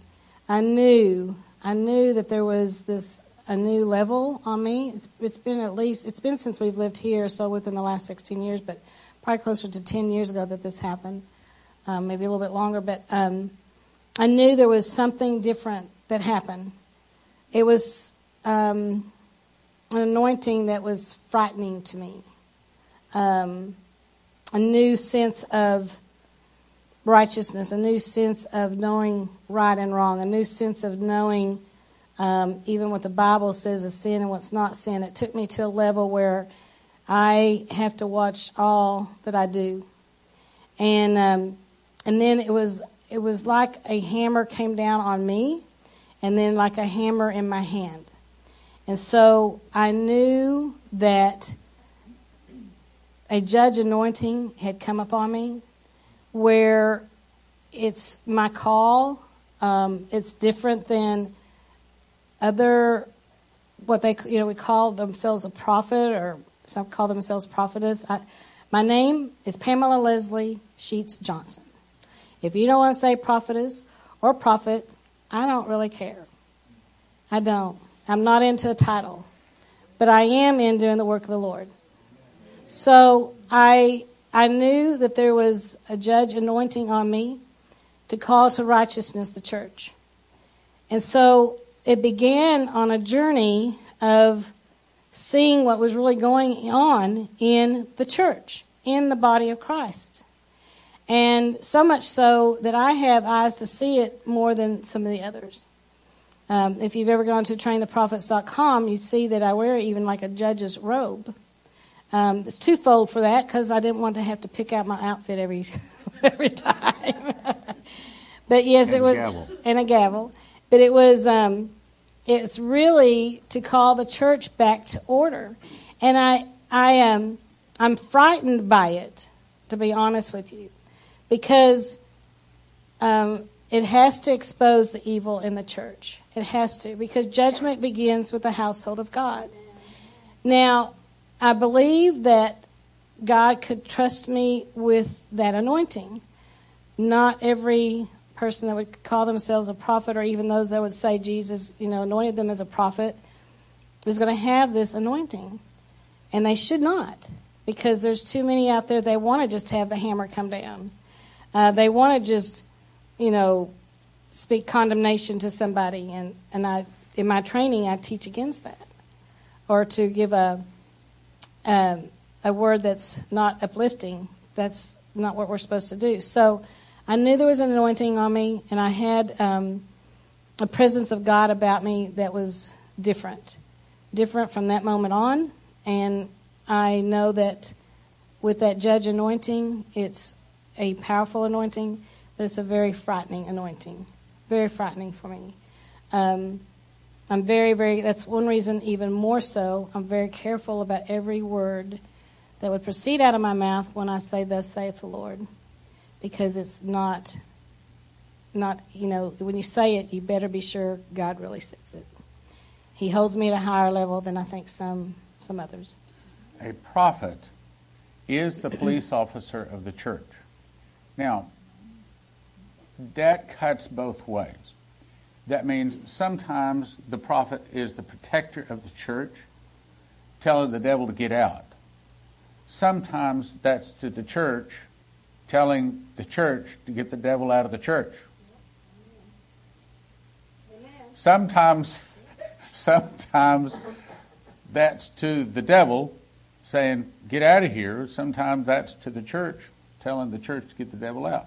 Sometimes that is swinging to bless. Sometimes that's swinging to correct. One of the things that, uh, as pastor here, although I'm an apostle anointing, I mostly operate in the anointing of a pastor on Sunday morning, so I refer to myself as a pastor most of the time. It, it, it gives me great assurance to know that I've got a prophet, several prophets in here, that if there's a Jezebel or if there's a problem, they're going to sense it in the spirit really fast, and I don't have to worry about it. Meaning that when something's wrong, she can pot it, spot it faster than I will. Now, that's not our purpose today. What I've asked her to do is to pour out an anointing. So let me talk about that. A prophet is a cup. A prophet is a cup to reach up and to catch the anointing of God and then to pour that anointing out on God's people. If you look over here, it says apostles, and you can see under there, one of them is to uh, disseminate blessings. But if you see here, it also says prophets, and that is also imparts blessings. So what I've asked Leslie to do at the end of today's message is to reach up with that cup, get the anointing of God, and to pour it out on people. And I'm going to ask her to pray for anybody that wants to be prayed for, to pour out that anointing, and that means to pour, pour out gifts. Remember, Paul said, I long to come to you that I might impart some gifts to you. So today is not Christmas, but it's gift day. Okay? Gift day from the Lord. So she's going to be pouring out gifts. Now why? Because that's kind of the, the backlying message for today. April, uh, August the fifth. August the eighth of twenty fifteen. You've heard it many times. Lord, Saturday night, I don't have anything to say for the sermon tomorrow morning. What do you want to say? and I heard words. And it said, this is the time of miracles. You, and you tell them, as the judgment hits, so are my miracles. Miracles like no one has seen, going all the way back to Adam and Eve. You tell them, I will never leave them nor forsake them. I will be there. I will meet the devil inch for inch, step for step, pound for pound. Everything he does, I'm going to meet him. Now, he also says in Jeremiah nineteen, sixteen through twenty-one, O Lord, my strength and my refuge and my fortress in the day of affliction. The Gentiles shall come to thee from the ends of the earth and shall say, surely our fathers have inherited lies, vanity, and things wherein there is no profit, and have made in themselves gods that are not gods. Therefore, this once, I will cause them to know. I will cause them to know my hand and my might, and they shall know that my name is Jehovah. That's talking about a global revival. Not just America, but a global revival that I believe takes place just prior to the tribulation, which I believe is just around the corner. It's just over the horizon. It's really close. That's why God keeps having me bring the kind of messages he has me bring. He's preparing us all so that we can use our gifts, so he, he can use us in his service to bring in his people. Amen. No, no, you didn't get it. Because if you'd have got it, there would have been an amen there, right? Amen. Our, our purpose should be to build the kingdom of God. Great and marvelous are thy works, Lord God Almighty. You made the heavens and the things that therein are, and the earth and the things that therein are, and the sea and the things that are therein. You threw the stars into place with your finger, and you called them by name. Heaven is your throne, the earth is your footstool. You know every thought of every person on earth, past, present, and future. There is nothing too difficult for you. So we say, great and marvelous are thy works, Lord God Almighty. Just and true are thy ways, thou King of saints. Who shall not fear thee, O Lord, and glorify thy name? For thou only art holy, for all nations shall come and worship before thee when thy judgments are made manifest. When they see who you are, your love and your power, we'll all cast our crowns at your feet, saying, thou art worthy, O Lord, to receive glory and honor and power. For thou hast created all things, and for thy pleasure they are and were created. Lord, I ask that you would give us the deep and secret things. Help us to see the things in your word this morning. Not just ink on paper, but deeper. And help us to get our heart prepared for the things that are coming so that you can use us. Help us to get our heart so prepared that when the prophet pours out your anointing and asks for the gifts, those gifts will be given. And that our whole congregation will go up another level today. In Jesus' name, amen. Do you want it? Amen. Do you want more gifts from God? Amen. So there's my uh, starting phrase. You've heard it. Keep your friends close and your enemies closer. Amen. Well, where'd that come from? Actually, I looked it up. Who said keep your friends close and your enemies closer? The famous phrase is noted to have been said by Sun Tzu, whatever that is, the brilliant Chinese military strategist. This phrase could also, necrosis, reference to be a quote in The Godfather as well. This, you see, it's all secular. Okay? Let me just tell you where the phrase came from. Indirectly, it came from the Bible. I'll show you. Now, not immediately, but we'll get to it. I'll show you. So we're going to start Luke sixteen. The parable of the unjust steward. Now, before we get it, wait, wait, wait. Before you get into reading that, unjust steward. Okay, so the unjust steward is given responsibility. And he's supposed to do something with their responsibility, right? Right. Is that us? Yeah. What have we been given? Gifts. See, yeah, there you go, brother. All power in heaven and earth has been given to us, right? Amen. Through the power and blood of Jesus Christ. Amen. We are a steward. Amen. Yes, amen. And we want we don't want to be an unjust steward, right? Okay, so now let's read it. And he said unto his disciples, there was a certain rich man, uh, that would be us, which had a steward, and the same was accused unto him that he wasted his goods. And he called him and said unto him, How is it that I hear this of thee? Give an account of thy stewardship, for thou mayest be no longer steward. So he's about to fire the steward because he wasn't doing a good job. And in this case, we're the steward he's about to fire. And I'm talking about we. I'm not talking about Spirit of Prophecy Church. I'm talking about the church around the globe. In other words, he's given us gifts.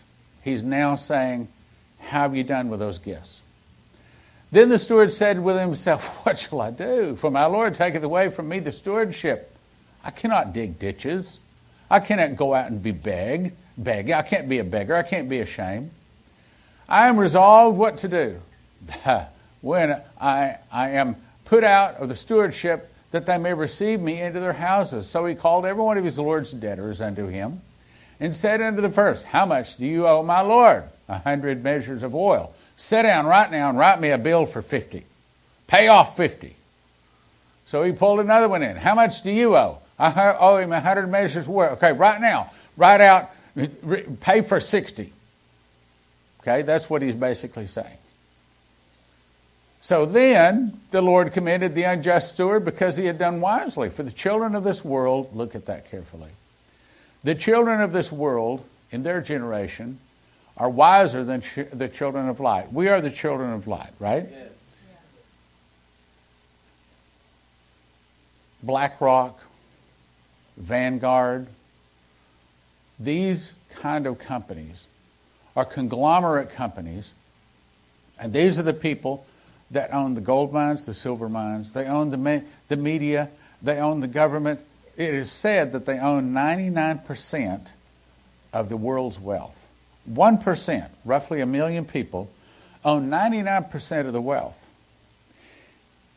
The church is, talking about this, the children of the world are in their generation wiser than the children of light. Because, you know, we, we tend to be sheep. And sheep are, you know, kind and loving and forgiving, you know, all the things that Jesus said we're supposed to be. And yet, the goats, you know, they fight. Look at the Democrats. They fight. Fight, fight, fight, fight, fight. That's all they do is fight, fight. And, of course, the Republicans, we can't get them up off their duff. Right? Okay. And there, sometimes they just don't do. They just don't fight. But the goats fight. Now, as Lewin Sun-hee will tell you, if you turn your back on a goat, what happens? Oh, they come at me. And that there's a reason God calls the devil's people goats. There's a reason the the epithet, is that, if that's the correct word, is goat. Whereas for us, we are the sheep. Now, do sheep attack you? No, they're very peaceful. So what it's saying here is the children of the world are in their generation are wiser than us. I say to you, make to yourselves friends of the mammon. In other words, keep your friends close and your enemies closer. Right? Now, he didn't, not that wording, but that's kind of where it came from. Okay, make to yourself friends of the mammon of unrighteousness. In other words, make friends of your enemies. Keep your friends close and your enemies closer. That's where it really came from. Make to yourself friends of the mammon of unrighteousness, that when you fail, they may receive you into everlasting habitations. So, indirectly, that's where the phrase really came from. Now, there's more. He that is unfaithful, he that is faithful in that which is least is faithful also in much. He that is unjust in the least is unjust also in much. What God has laid on my heart to do is to have the prophet pray for people. And soon he, yes, uh, you two, you, you two prophets. And I'll let Leslie decide if she wants to have some other people pray for people. That's, that's her decision. Anyway, today is gift day. We are stewards. We're stewards of salvation. We're stewards of the gifts and the, and the fruits. We're a steward of those gifts, and we're supposed to hand those gifts out. We're supposed to use those gifts to build his kingdom. Amen. If therefore you have not been faithful in the unrighteous mammon, in other words, if you haven't been faithful in the things of the world, Who will commit to your trust to the true riches? So if we haven't been faithful in this life, why should he give us blessings in the next life? If we haven't been faithful in the temporary life, why should he give us blessings in the eternal life? That's what it's really saying. So if we want to have the blessings in eternity, then, then we need to be doing it right here. We need to be good stewards, right? If therefore you have not been faithful in the unrighteous mammon, who will commit to you the trust or the eternal riches? And if you have not been faithful in that which is another man's, who shall give you that which is your own? No servant can serve two masters. Either he'll hate, hate the one or love the other, or else he'll hold to the one and despise the other. You cannot serve God and mammon. In my prayer closet, I don't know, several times lately, lately I've said, Lord, you know, most people in the world are not thinking about you. They're thinking about raising the children, taking care of the husband or the wife, the things that we have, paying the bills, doing the job, cleaning the house, you know, anything in the world. But no one is thinking, that's not right, few people are thinking, what can I do to build the kingdom of God? What can I do to win more souls? What can I do to get more people understanding the Bible? Amen. Right? What this is saying to us today is we are an unjust steward if we're sitting and just warming the pew. We can even be an unjust steward if we warm the pew and even toss in the plate. I mean, to a certain degree. But he, what he's trying to say is, I want you to do more. Well, for us to do more, we want to have more gifts so that we can do more for the kingdom of God, and that's where we're going today. And the Pharisees also that were covetous heard all these things, and they derided him. And he said to them, Ye, ye are they which justify yourselves before men, but God knoweth your hearts, for that which is highly esteemed among men is an abomination in the sight of God. So what we, what we in the world, I mean like, what the world likes, what God likes, are most of the time not the same. The people that have fortune and fame, I believe the Bible says it this way, there are, there are those that are first that will be last. The law and the prophets were until John. What does that mean? It meant that the law and the prophets were in effect, totally without, that was the law and the prophets until John. Now why does it say John? Because John was the one that baptized Jesus. When Jesus was baptized, his ministry started. And from that moment on, the, the gate of salvation was then opened up.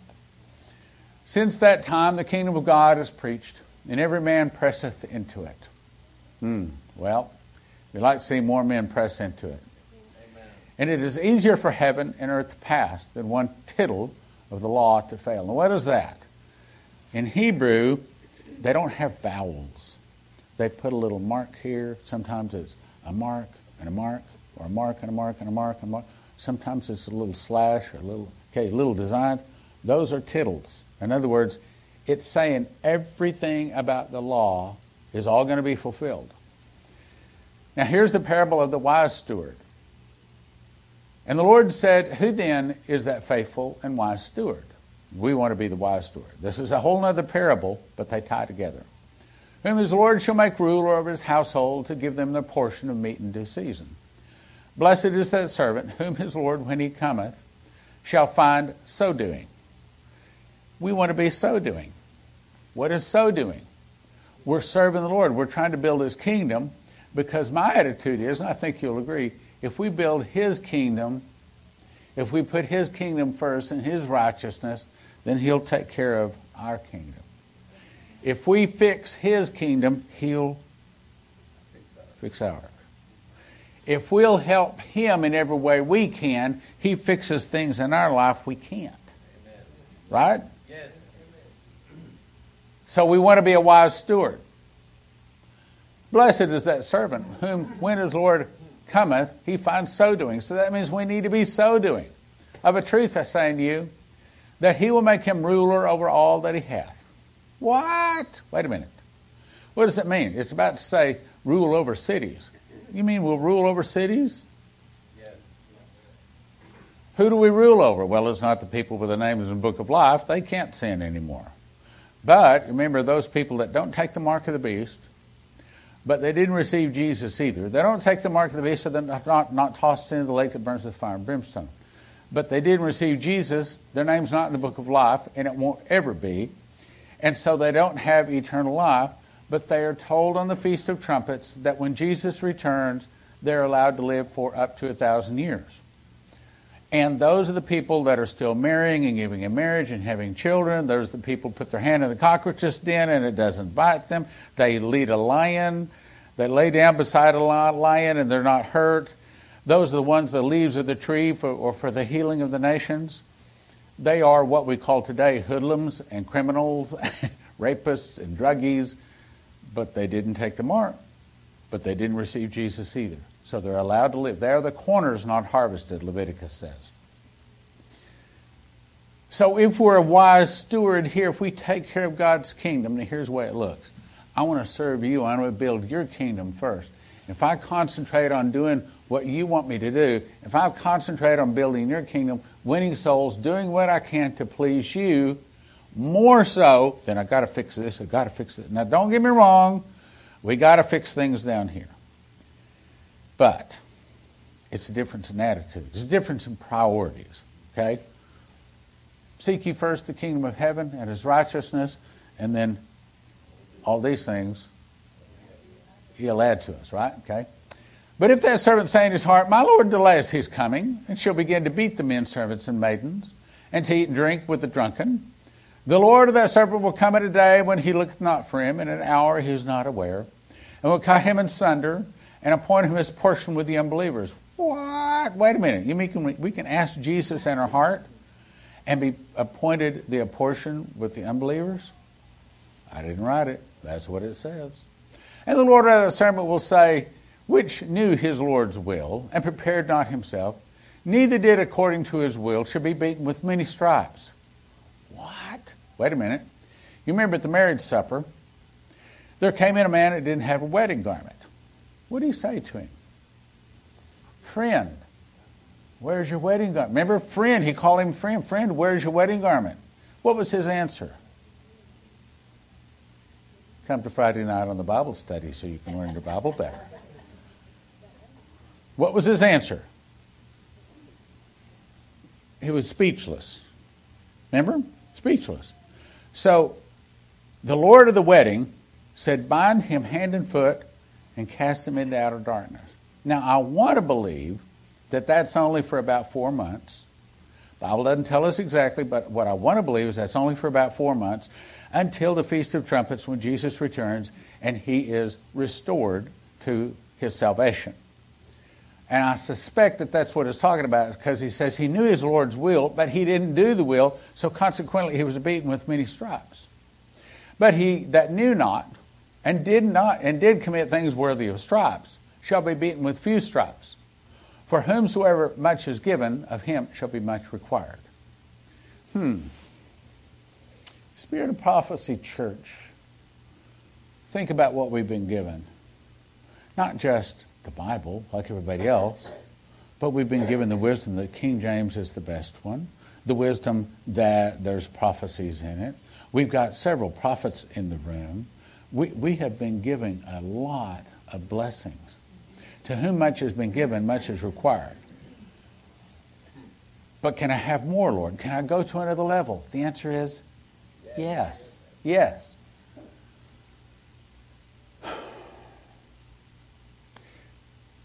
Whomsoever is given, of him shall be much required, and to whom men have committed much, of him they will ask the more. Now let's talk about divorce and remarriage. Let's talk about the elephant in the room. Because I think it's going to show, be, I'll, I'll say, I'll give you a warning. Be careful of your heart and, and what your answer is, and I'm about to ask you to answer. It says, whosoever putteth away his wife and marrieth another committeth adultery. And whosoever marrieth her that is put away from her husband committeth adultery. Leslie was married before once. I was married before twice. What do you think of that?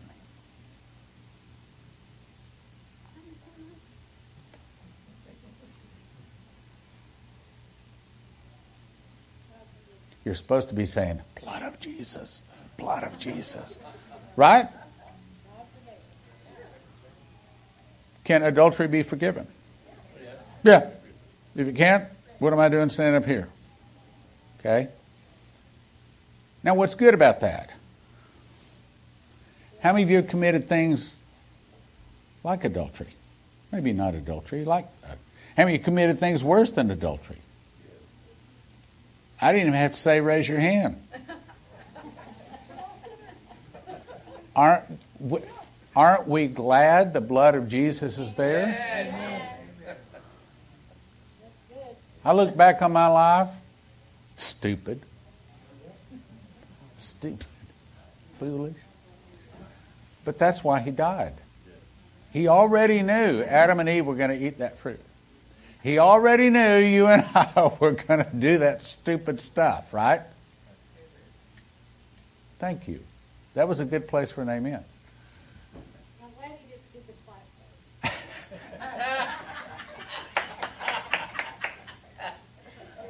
We must be ready to forgive. We must be ready to forgive. The Bible says if you don't forgive, then neither will God forgive us. Now, back to Luke seventeen. So he said to his disciples, is it impossible that offenses will come? But woe unto them, through they come. It will be better for him that a millstone is hung about his neck and he's cast into the, stay, the sea than that he should offend one of these littles, little ones, the children.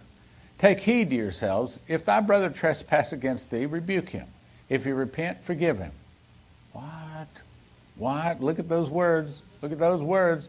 If our brother, that means if one of our brothers and sisters in the congregation offends us, say forgive. Forgive. Forgive. Say, I promise. I promise. Raise your right hand. Raise your right hand. That's raise my left. Raise your right hand. I promise. I promise. I will forgive, I will forgive my fellow brothers and sisters and my pastors and my leaders. In Jesus' name. Take heed, take heed to yourselves. If your brother trespass against you, rebuke him. If you repent, forgive him. If you trespass against you seven times in a day, oh, we don't have to forgive then, do we? Seven times in a day? But he turns back seven times, says, I repent, we'll forgive him. Amen. I don't know about you, but I'm not perfect. I make a lot of mistakes. Unlike Leslie, Leslie doesn't make any mistakes.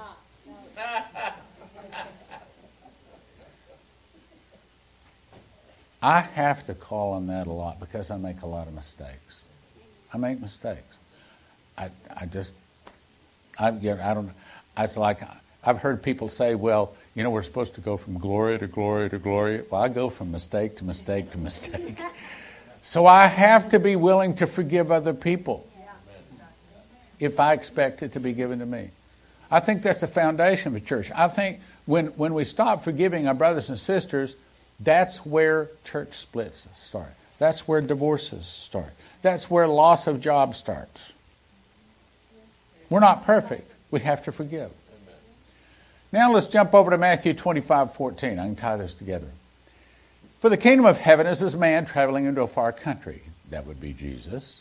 Who called his own servants. That would be us. And delivered unto his goods. Now what's the goods? He's given us power over serpents and scorpions and over all the power of the enemy. He's given us the power. Okay, so the devil has the money, but we have the power. Right or wrong? Devil has the money, but we have the power. Now, since we have the power, we should have more money. Well, we should. And in one, he gave five talents, another two. And another one. So one got five, one got two, one got one. Got it? So straightway he took his journey. Now, I looked up the word talents. In the King James Bible, it is a dictionary within itself. In the King James Bible, anytime you find the first reference of a word, the very first one, it also gives you a definition of that word. So the word in the King James, that word, the first time you find the word talents, It is not talking about the ability to play a piano. Okay? Or sing. It's talking about money. But here it's not talking about money. It's a parable. What's a parable? Parable is saying, well, I'm saying this, but I'm really talking about this. Okay? So he gives one five, one two, to one he gives one. He takes a journey. How long is that journey? About two thousand years. Then he that had received five talents went and traded the same. Lord, I brought back, you gave me five, I brought back five, now you got ten. He says what? Well done, thou good and faithful servant. Let me get to where it says it. Here. Well done, thou good and faithful servant. Enter into the joy of the Lord. That's what we want to hear, right? Can you imagine living in the joy of the Lord? Never down. He's going to wipe away all, uh, he'll take away all death, wipe away all tears. No, no more sorrow, no crying, not, nor death, neither shall there be no more sorrow, for the things of this world have passed away. He's wiped them all away. Well done, thou good and faithful servant, enter into the joy of the Lord. So then, the guy that he gave two talents, he said, what'd you do with them? Well, you gave me two, I gave you back two. What'd he say? Well done, thou good and faithful servant, enter into the joy of the Lord. Now, here's the problem. So he says, the guy says, okay, well, what about the one that gave one talent? Whoa, I knew you were a hard man. Well, let me just tell you. Yes, Jesus is love, but he's also a hard man. Uh, if you don't know that, then I feel sorry for you. Right, prophet? You know, the prophets know what I'm talking about, okay? I knew you're a hard man, reaping where you had not sown. Wait a minute. What, what do you mean reaping where you hadn't sown? In other words, sometimes he asks us to do things that are not exactly easy. Amen. Going to Honduras, going to Malaysia. Pakistan. The what? Pakistan. Pakistan. Giving personal prophecies. He asks us to do things that are not exactly easy. Right? Okay. Reaping where have you not sown and gathering where have you not strawed. I was afraid. I went, I hid your talent in the earth. Here it is back again. And what did he say? You wicked and slothful. In other words, worthless. That's what slothless, slothful means. You wicked and lazy and worthless servant. You did nothing. Now, a talent is a piece of money. But what's it really saying? Is it talking about the money?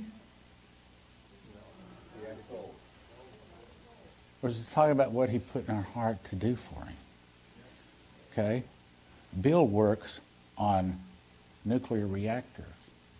Everybody's worried about, what do you do with all this nuclear waste from all of these nuclear reactors? They're dangerous. It's spreading. Bill comes to me and says, man, they got technology now. They use that old, used, spent radioactive waste to generate new energy. And by the time it comes out, it's safe. Yeah, it's clean. New technology. We need that kind of a bill. Well, that he's talking about that too. But he's also talking about the ability to win souls. To use his gifts and his talents. To lay hands on for healing. To give personal prophecies. To hear from God. To build the kingdom of God. Right? Amen. Okay. That wicked and slothful servant. You knew I sowed. Uh, I reap where I didn't sow. Where I gathered, where I didn't straw. You should have given my money to the exchangers. What's that? Right here? Right here? Okay, so you can't do a radio program. You can give to one that does. So you're a little shy. Maybe maybe your words don't come too good for you. Maybe you stumble a lot. Maybe you're not too good at telling the, the, the testimony. And you're not too winning, good at winning souls. You can give to one that does. That's what it's saying. Put my money to the exchangers. Then at my coming, I should have at least got it back with usury. It should have been put to use. Don't just bury it. See, if we sit in the pew and if we listen and we do nothing, that's burying it in the ground. Right? That's burying it in the ground. We should be casting our pearls before the swine. No. Correct. No. I wanted to see it. We should be casting our pearls, but hopefully not before the swine. So we should be casting our pearls before people that appreciate them, and that is the kingdom of God. But we've got to keep casting them. Take therefore the talent from him and give it to him, the one who had ten. What? To who? Because from whom? For him that hath not shall be taken away that which he even hath. And cast the unprofitable servant into outer darkness, there shall be weeping and gnashing of teeth. This is someone that said, Jesus is coming to my heart, but they didn't do anything with it, and they were beaten with few stripes. Now, I want to believe, and I think I'm accurate, but I can't prove it scripturally, I want to believe that after the stripes that he's still restored salvation, still given eternal life. Now, let's go back to Luke sixteen. I'm about to make a point here. Now let's go to the rich man and Lazarus. There was a certain rich man which had been clothed in purple and fine linen and fared sumptuously every day. And there was a certain beggar named Lazarus which was laid by the gate full of sores, and desiring to be fed of the crumbs which fell from the rich man's, rich man's table. Moreover, the dogs came and licked his sores. And it came to pass that the beggar died and was carried to the angels into Abraham's bosom. The rich man also died and was buried. And in hell he lifted up his eyes, being in torments. Torments means pain you cannot escape from. And seeth Abraham afar off, and Lazarus in his bosom. He cried and said, Father Abraham, have mercy on me. Send Lazarus, that he may dip the tip of his finger in water and cool my tongue, for I am tormented in this flame. Abraham said, Son, do you remember that in your lifetime you had good things? And Lazarus lived a life of misery. Do you remember that? Well, today he's comforted and you're tormented. Beside all this, there's a big gulf between you and him. Cannot, tras- uh, cannot pass that. I pray, therefore, Father, that thou wouldest send him to my father's house. I have five brethren. Let him testify them so that they won't come to the place of torment. Abraham said, they have Moses and the prophets. Let them hear them. He said, Nay, Father Abraham, but if one would hear from the dead, they, they, they would believe, they would repent. No, no, if they don't hear Moses and the prophets, neither will they be persuaded, though one rose from the dead. But he knew not, did commit those things worthy of stripes. Wait a minute, I jump back. Um, okay. So what are we saying? I believe what God is saying to us is he wants us to be a good servant. He wants us to help other people. He doesn't want us to be tossed into the flame. He wants us to be a blessing. And so today what I'm asking Leslie to do, uh, did you and Prophet Sun-hee get together on what you're going to do? Is it be just you or her too? Okay. And I've asked them to come and, and pray for people. Pray that that anointing comes on you. Pray that God will give you the whatever kind of gift he wants to give to you. So in summary, keep your friends close and your enemies closer. Be wise. Be a wise steward of your money and the boss and the company's money. Forgive to be forgiven. To whom much is given, much will be required. And be a good steward. And I think I'm just I'm going to say, ask Jesus into your heart, because we need to get on to the prayer. And you should become a ministry member, as Leslie said earlier today. Click like, share, and subscribe if you're online. And uh, do we want to keep online going with the prayers, Leslie, or probably cut it? The online people, the online stream. Well, let me just pray for them generically. And okay, then I'll turn it over to you. Uh, did she give you two bottles? Okay, great. So she'll pray for you folks online. Uh, so then you go ahead and grab a... You remember the centurion said, No, I'm not worthy for you to come into my house. Speak the word. He said, I've never seen anybody in Israel has so much faith. So he spoke the word and his servant was healed. So there's no distance in the spirit. God can touch you just as if you're here in the audience. So I'm going to turn it over to the prophets now. Okay.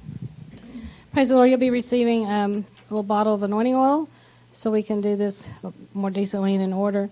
Um, just in First Corinthians twelve, it talks about the diversity of gifts.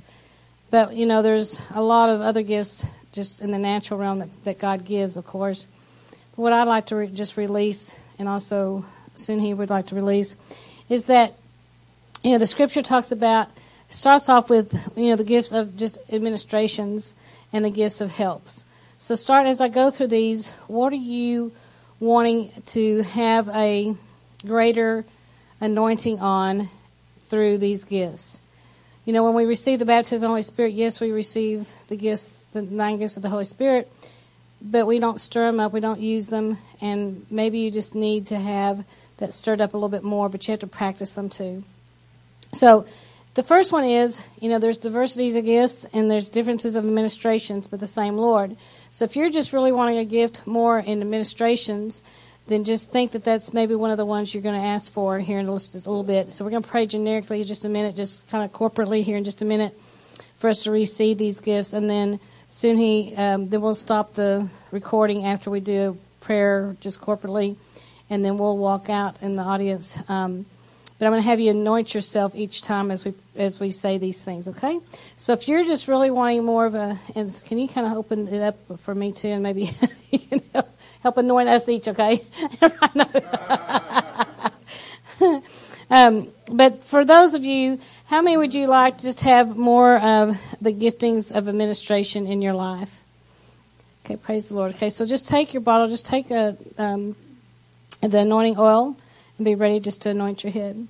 Dear, dear Heavenly Father, as we come today, Lord, we know that there's trans, transfer of anointings. We know that.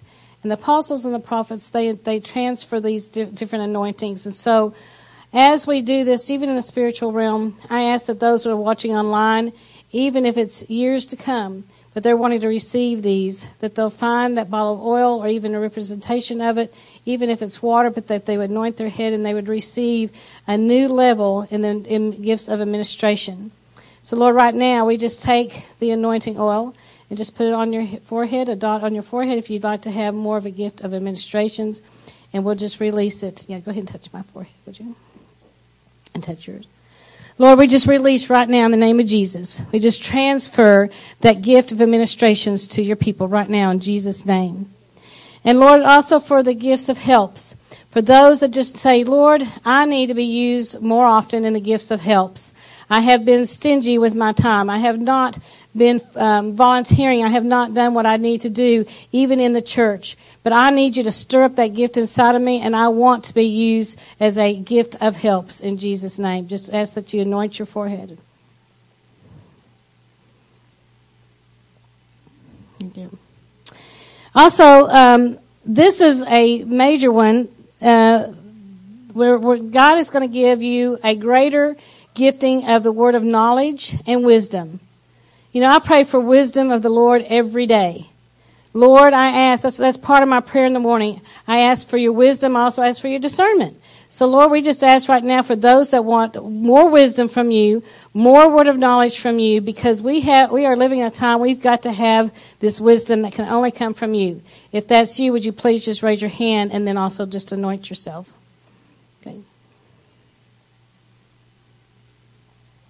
And, Lord, I just ask for that knowledge to come forth, because word of wisdom and knowledge, it works together for your glory. And I ask that it's been transferred to your people, those watching online and those in this church right now in Jesus' name. We just thank you for it. Go ahead and anoint me for knowledge. I ask in the name of Jesus that transfer for that gift of faith to your people. Lord, we are living a day and time that we need a greater level of faith. We ask for that transfer right now in Jesus' name, the gift of faith to come forth. As, we get, as it comes forth for the, the working of the uh, of your work, Lord, cause us all to be ministers for you in the name of Jesus, and that we need that gift of faith to be stirred up inside of us even more.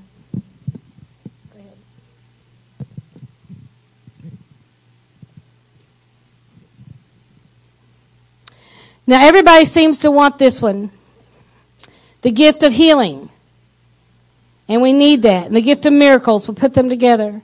The gift of healing and gift of miracles, we are in a day and hour right now that we can't always just call on doctors anymore. And whether we're here in this nation or other nations, we need to be able to have the gift of healing not only for ourselves and the miracles for ourselves, but, Lord, we need that to be transferred from us to others in Jesus' name. Along with the wisdom of God, along with our faith, Lord, we'll see people healed. We'll see them delivered. We're also going to see miracles take place. And we declare it and that transfer to come right now in Jesus' name. Also for the gift of discerning of spirits. And we'll just include this with the tongues and the interpretation of tongues. Lord, I ask in the name of Jesus that there be more discernment on your people. More discernment on even things that they're going to the websites and looking at. More discernment when they go and they say this prophet says this and that prophet says that.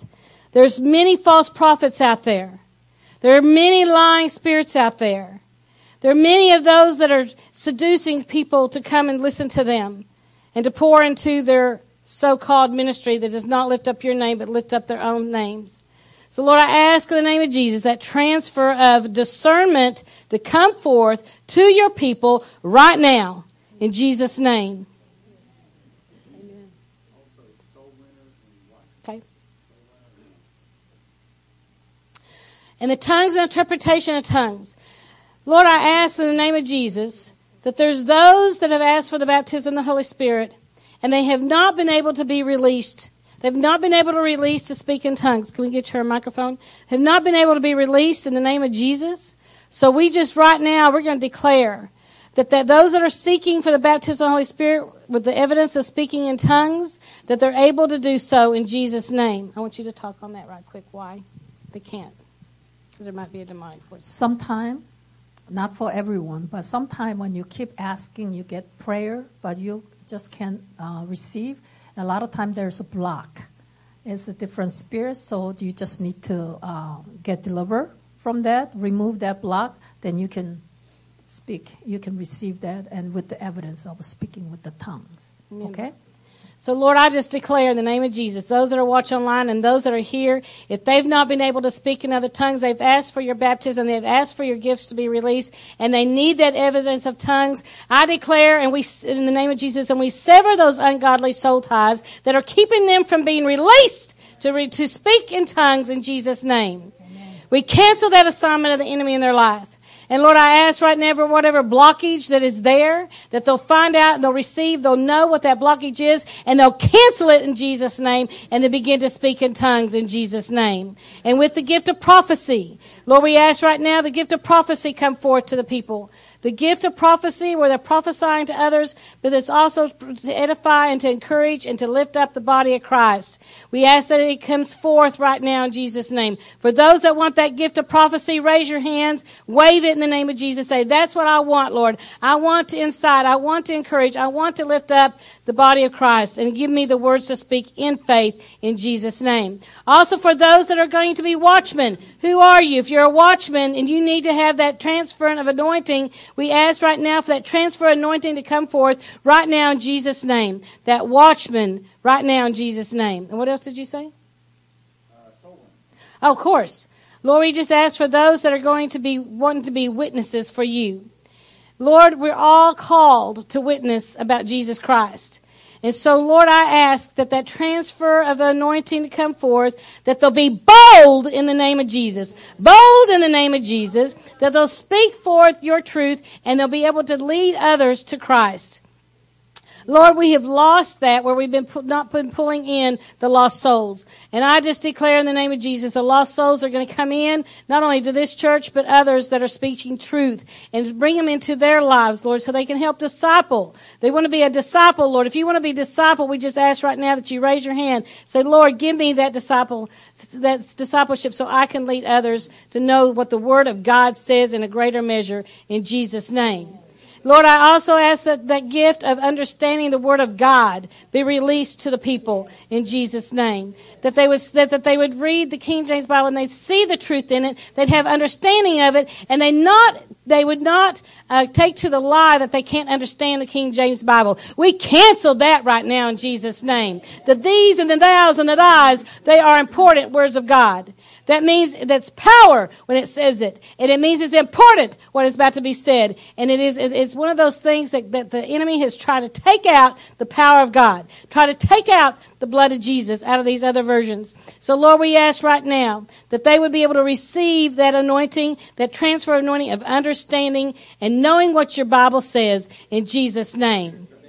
And, Lord, we just call forth those that are going to be intercessors in this place. Anoint them. Anoint them right now. We're all called to be an intercessor. Every one of us are called to be an intercessor. Take them to that new level. Amen. That new level to be that intercessor right now in Jesus' name. And we thank you for it. We thank you for it, God. We give you praise and honor and glory, and receive it in Jesus' name. Amen.